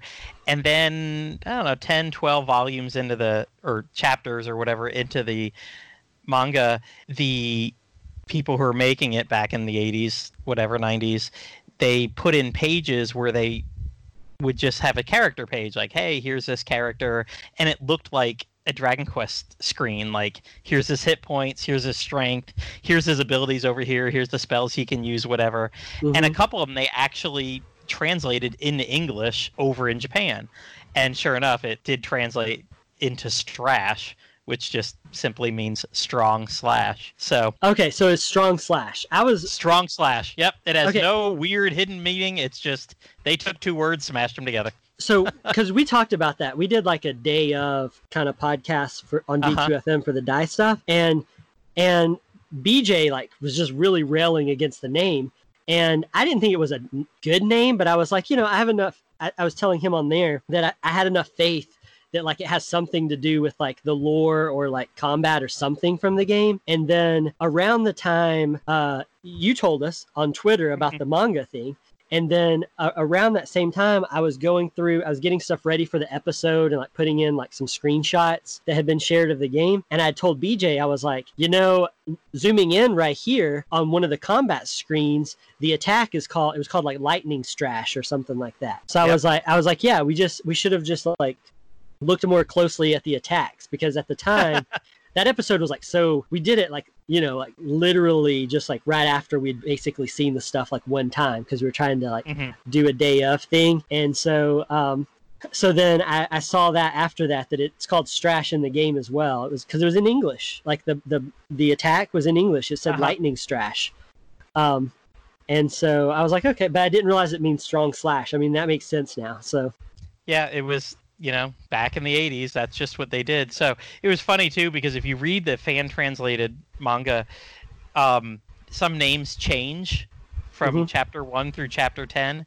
Um, and then at some point, they even say, like, okay, we're going to actually not put out a couple of these manga for we're going to take a couple of weeks off weeks off and actually read all the way to the end Mhm. because in Japan just by the end they'd had character stat sheets of all these things and they put in english words on there so yeah the fan translators are after about 10 chapters are going back and forth on some stuff they're like you know what hold on we're going to go read the rest see what else that they put as an official english title and then come back and keep translating yeah so I thought That's that cool. was funny. Yeah, it, just on some blank pages, like books have a blank page. They the reading through what the fan translators they they go through what their uh, process was a little bit, and it's pretty cool.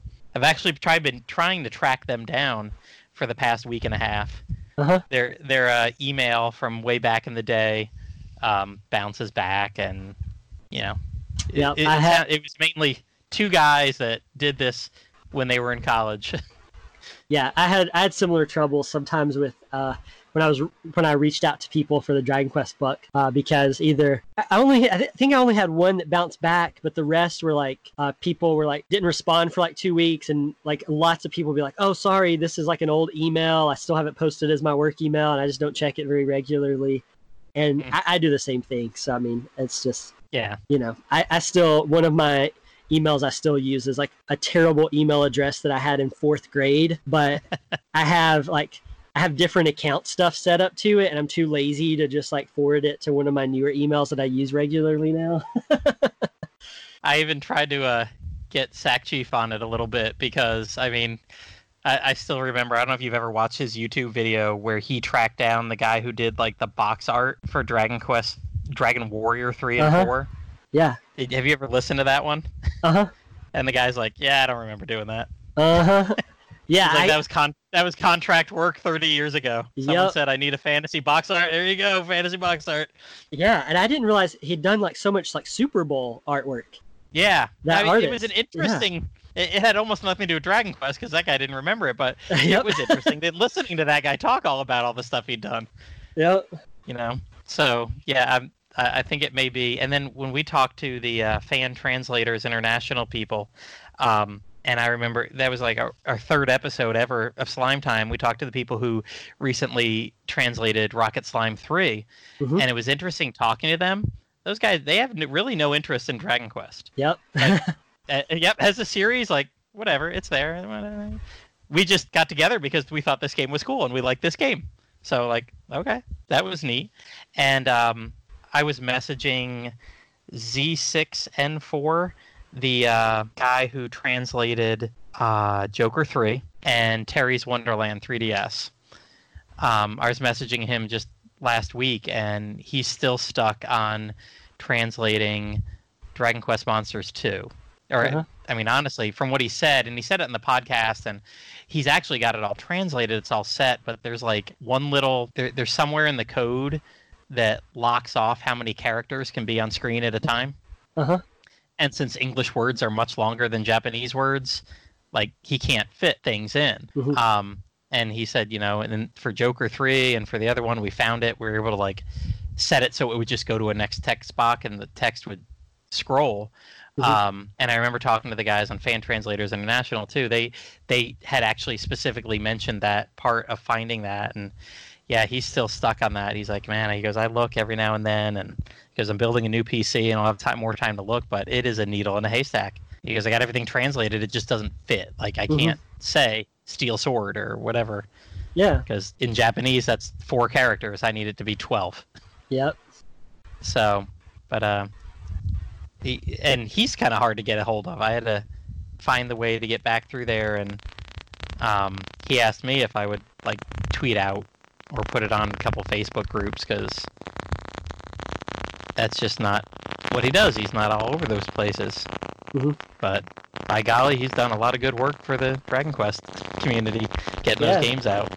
Speaking of people in the Dragon Quest community, um, did you meet up with anybody online when you've been playing Dragon Quest X? Uh, I met up with uh, Ryan Molina once, but only only because he he happened to see me online and asked me where I was and stuff. Like he did he did all the leg legwork himself, um, Mhm. and came and visited me in one of the Weddie towns. But it was I didn't know he was coming to do that at the time, and I was logging off, so I like caught a, uh, just a little peek of him like in the building and he, i think he he managed to get at least a screenshot of it uh, and like and put it on twitter and uh, show it to me where he got a picture of us together. Um, but that that's it. That's as much that's the only time i've ever met up with anybody that i know of uh, online. Did you do any joining any parties or anything? Uh, n- well by accident i accidentally accepted somebody sent me a friend request and i didn't know what it was and i just hit yes um, Mhm. because i played it enough now you know i can recognize the yes or no stuff So I hit yes, and then all of a sudden I was in a party with these two other guys, and they were trying to talk to me. I couldn't talk to them because you know I was playing the free trial version, so party chat was disabled. Uh, but I could just kind of see where they were trying to talk to me and say things all in Japanese, and I couldn't figure out how to leave the party or anything, and I got kind of like nervous and just like logged out of the game because I was like I don't know what to do. Like these guys want to go do something, and I don't know how to do it. so um, so yeah. Other than that though, uh, I haven't. I'm more of a solo play kind of person. Um, Oh, like so definitely. like and that's one thing i really like about 10 is that you can play it online but you don't have to play it with other people. And it's not that i don't like the other people who play it you know? Like i'd love to meet up with some people from time to time and do it but just in terms of playing through the story and everything that's something that I definitely just like doing kind of on my own time like by myself. Hmm Yeah, um, I always tell people, people, I, I've got people on the Dragon's Den that'll want to play um, Mario Kart or something, and I'm like, I with my th- kids here and my wife asking me this, my wife asked me that, I I put down games that I'm playing every five minutes and go do something, come back to it, and yep I yeah I and that I had to really break that habit with Dragon Quest X because I remember the first time that I just like quickly popped off the uh, put it in suspend mode, set it down, came back five minutes later, and I'm like, oh yeah, you can't really do that with a online MMO. yep Got to go through the whole logging in process again, and oops. Yeah, Um, it's MMOs are definitely not a uh, parent friendly parent friendly game, especially with like younger kids, because I've Yeah, it, it's a lot because you know you can't pause it. It's just like you have to you have to make sure Mhm. teleport to like a safe zone or you know or something. oh just most to- definitely. Yeah, I mean I I got to the point where I could remember to just set it down for a minute, go to the bathroom, and come back, and not hit that suspend button that I'm so used to. I do almost all my gaming with my 3DS. Um, shut the lid, my Vita, hit suspend, the exact same way you do with the Switch, and like that, that was that that was like one of the I gotta I gotta be careful with that. Mhm. Don't do that. um, so how many how many hours do you think you have in the game right about now? Uh, right now, uh, actually, uh, I checked it this morning before uh, we recorded this, and it says it says I am at 50 hours or more now. So Okay. depend and i know the switch is kind of inaccurate with that kind of stuff sometimes but Mhm. um, but i feel like that's probably pretty accurate in my case with dragon quest x I, I don't feel like i've played it too much more than 50 55 hours um, and uh, and like i said i'm in the beginning parts of 2.0 so i haven't played it too much i think i beat i beat i got to the end of 1.0 i think it said at 35 hours or more is what my switch was saying That's Uh, almost exactly where mine was. Mine says in game it says 34, and that's kind of where I am. okay i don't even know how to check it in game actually i didn't realize there was a way to check it in game There is, there is, um, and I, I couldn't even tell you. It was just some menu I came across. Yeah, maybe when you save it or something, or like when It you log in. be- it- I, oh, that may be with the login. Yeah. Either that or it's that bottom right um, settings thing from the main menu hmm when you're in the game. I've kind of like looked at those different things because there's a lot buried in there, but Yep. I don't know half of them. Okay, cool. Yeah, I'll have to check that out sometime. I didn't realize there was a way to check that in game, but um, but yeah, I kind of just kind of skimmed over some of that like system menu. I think is what it translates into, where it's just kind of like some technical aspects about the game that I haven't don't necessarily keep up with. Yeah, I all the stuff that I know that I would probably mess something up if I played around with that too much. Mhm. Nothing translates too well. Yeah. So, um, any last thoughts? Any last thoughts about Dragon Quest X and its MMO capabilities, or anything else you've done in game that you liked? Uh, yeah, just in terms of an MMO, you know, I think I think it's a good MMO for people like me and you who, who who who like that solo play aspect of it better. Um, Definitely. I I think it works well as an MMO or seems to from what I've seen just in terms of the of some of the like you know the hiring party members I think is cool. There's like some cool things that I haven't necessarily seen in other MMOs that exist in Dragon Quest X that I think are really cool. Um, I still think there's a lot of just like seems to take forever to get places. I feel like they could make traveling a bit easier in Dragon Quest X. Oh my gosh, it's a walking simulator half the time. Yeah, I, yeah. I mean, I, I, got really tired of that and just trying to find return stones. It, like, I, I wish they just implemented zoom like in so many other games where you just once you visit somewhere you can zoom back to it. That would have been kind of like my ideal way of traveling around in this game. Um, mm-hmm. And I haven't done much with housing because you can get your own house in 10. Um, and I, I, that's one of my, the things that I want to do once I once I unlock the market board and everything is kind of spend some money and try to like decorate a house for really no reason at all other than just having it.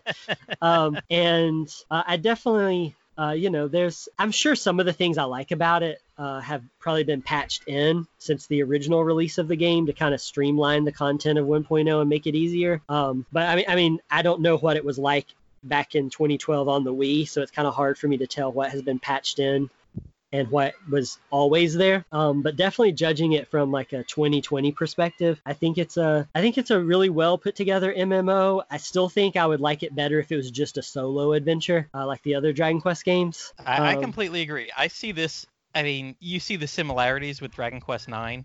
Mm-hmm. Yeah, yeah, definitely. It definitely it, like nine seems like it, it, worked up. They they tested a lot of things in nine and then made those work maybe even better or in an MMO setting for 10 and to me, I look at 10 on the Switch and I'm like, gosh, they have all these art assets out there. Mm-hmm. Can't they just remake 9 in with these assets from yeah. 10 and yeah, that'd be awesome. you. Know, they, they obviously know how to make it on the Switch. So, I mean, just yeah. stick it on a cart and let's go. I mean, you've got the story, you've got the systems. Uh, it, it, really could work that well. And yeah, I mean, I think 10 could work very well as a standalone because um, yeah, I think a lot of the improve uh, they must be improvements, like wearing the angel slime hat that gives you three oh, times yeah. the experience, mm-hmm. and the the fact that um, I know it says like, oh, you're not level 80. Okay, you can hire these people here at the uh, place for free. Yeah, so, that and the difficulty setting for bosses is another thing I'm yes. fairly certain was patched in. Oh, I can imagine. I can't believe that was there eight years ago. Yeah.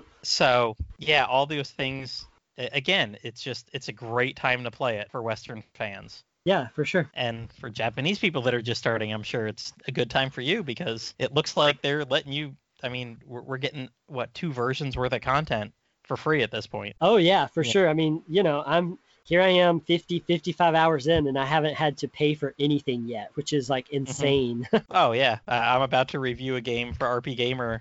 Like it's a ten dollar game on Steam and it lasted all of two and a half hours. yep. It's kind of one reason I picked it. I was like, oh, I'm going on vacation soon. I'll review something I can beat in an Yeah. yep. And then I was like, wow, I'm I'm glad. I, I don't know what I would have been glad to pay ten dollars for two and a half hours of content, but not that or much more because I'll just go play Dragon Quest ten for free for a while more. Yep. Yep. So, all right. Well, that makes it. That's it for this episode of Slime Time. Thank you so much, Austin, for joining me to talk about the uh, Japanese-only title, um, Dragon Quest's own MMO. Thank you. Oh yeah, thanks for having me on. It's a lot of fun. Yeah. Um, go ahead and tell everybody a bit where they can get a hold of you online. I'm going to throw it all in the show notes too, mm-hmm. and uh, tell us where we can find you and some of the things you talked about. Yeah. So uh, you can find me on Twitter at Dragon Quaston. Uh, I also co-host Dragon Quest FM, which is on Twitter at Dragon Quest FM, and then my uh, fairly weekly, pretty much regular Dragon Quest blog is at dragonquestaustin.com, and that's where I have a lot of the Dragon Quest X stuff I've kind of mentioned today, and hopefully even more stuff. Uh, when this episode goes up, I'll have some more stuff up there as well, and then uh, hopefully my Dragon Quest book is coming out uh, pretty soon. Uh, so uh, you can find out more information on that on my Twitter account, or I'll be posting about that kind of stuff at DragonQuestAustin.com. All right. Thanks for joining me. Yeah, thanks for having me. Hey everyone, you might have noticed that the only time that we ever mention Patreon on Slime Time is when we say we don't use Patreon. We're just longtime fans that want to speak about the game series we know and love so much. If you do have some money you'd like to donate, consider sliding on over to the Dragon's Den at www.woodus.com slash den and click on the button that says support this site. Woodus has owned and maintained the Dragon's Den, Dragon Quest fan site for over 20 years, and I'm sure he would appreciate any donation. Um, if you don't want to straight up donate, you could use all of his different Amazon affiliate links there to make purchases. Dragon Quest 11S is there, perhaps Dragon Quest 7 3DS.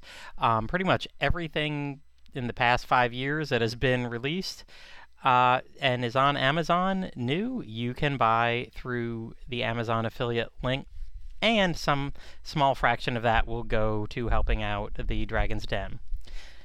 If you have any comments or questions for us, you can find us on Twitter at Platium3, or uh, you want to say something to Liam at Raimu, Rimu Celestrian. I'd never say that right. Good thing he always says that. Um, you could always hit us both up simultaneously at DQ Slime Time.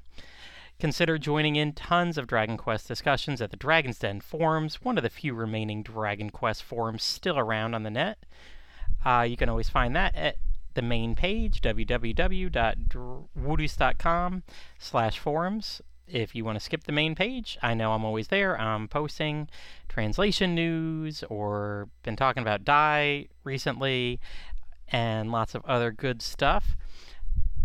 I want to always take a moment, like always, to thank everyone that makes this podcast possible, like Brian, aka Woodus, for his support of the series and this podcast, and keeping the Dragon's Den's lights on for decades. Thanks to Amanda Lepre and the Descendants of Erdrick for allowing us to use their music for our podcast. Descendant of Erdrick is a video game tribute band from Austin, Texas. If you like what you heard at the beginning and end of the show, please check them out and their most recent album, Advent, uh, at www.descendantsoferdrick.com or on Twitter at DOF Erdrick or go see their band leader Amanda Lepre live. She's usually on tour as a guitarist with Andrew WK. Once all this settles down in the United States, I'm sure they'll be out again. Thanks to Dwayne Bullock, our wonderful graphic artist and Dragon Quest fan, for making the awesome artwork cover for this podcast. Dwayne was on the original iteration of Slime Time Podcast, and he's been on a few of our episodes since we've uh, been recording this past year. You can check out more of his work at Dwayne Art on Instagram or his website at dwaynebullockart.bigcartel.com. And if you're looking for more Dragon Quest podcasts, check out our earlier episodes on Dragon's Den, Anchor FM, iTunes, Spotify, YouTube, and more. Please also feel free to check out uh, fellow Dragon Quest podcasts available like Puff Puff Hour and Dragon Quest FM. That brings us to a close. So, bye everyone. This is DQ Slime Time, sliming off.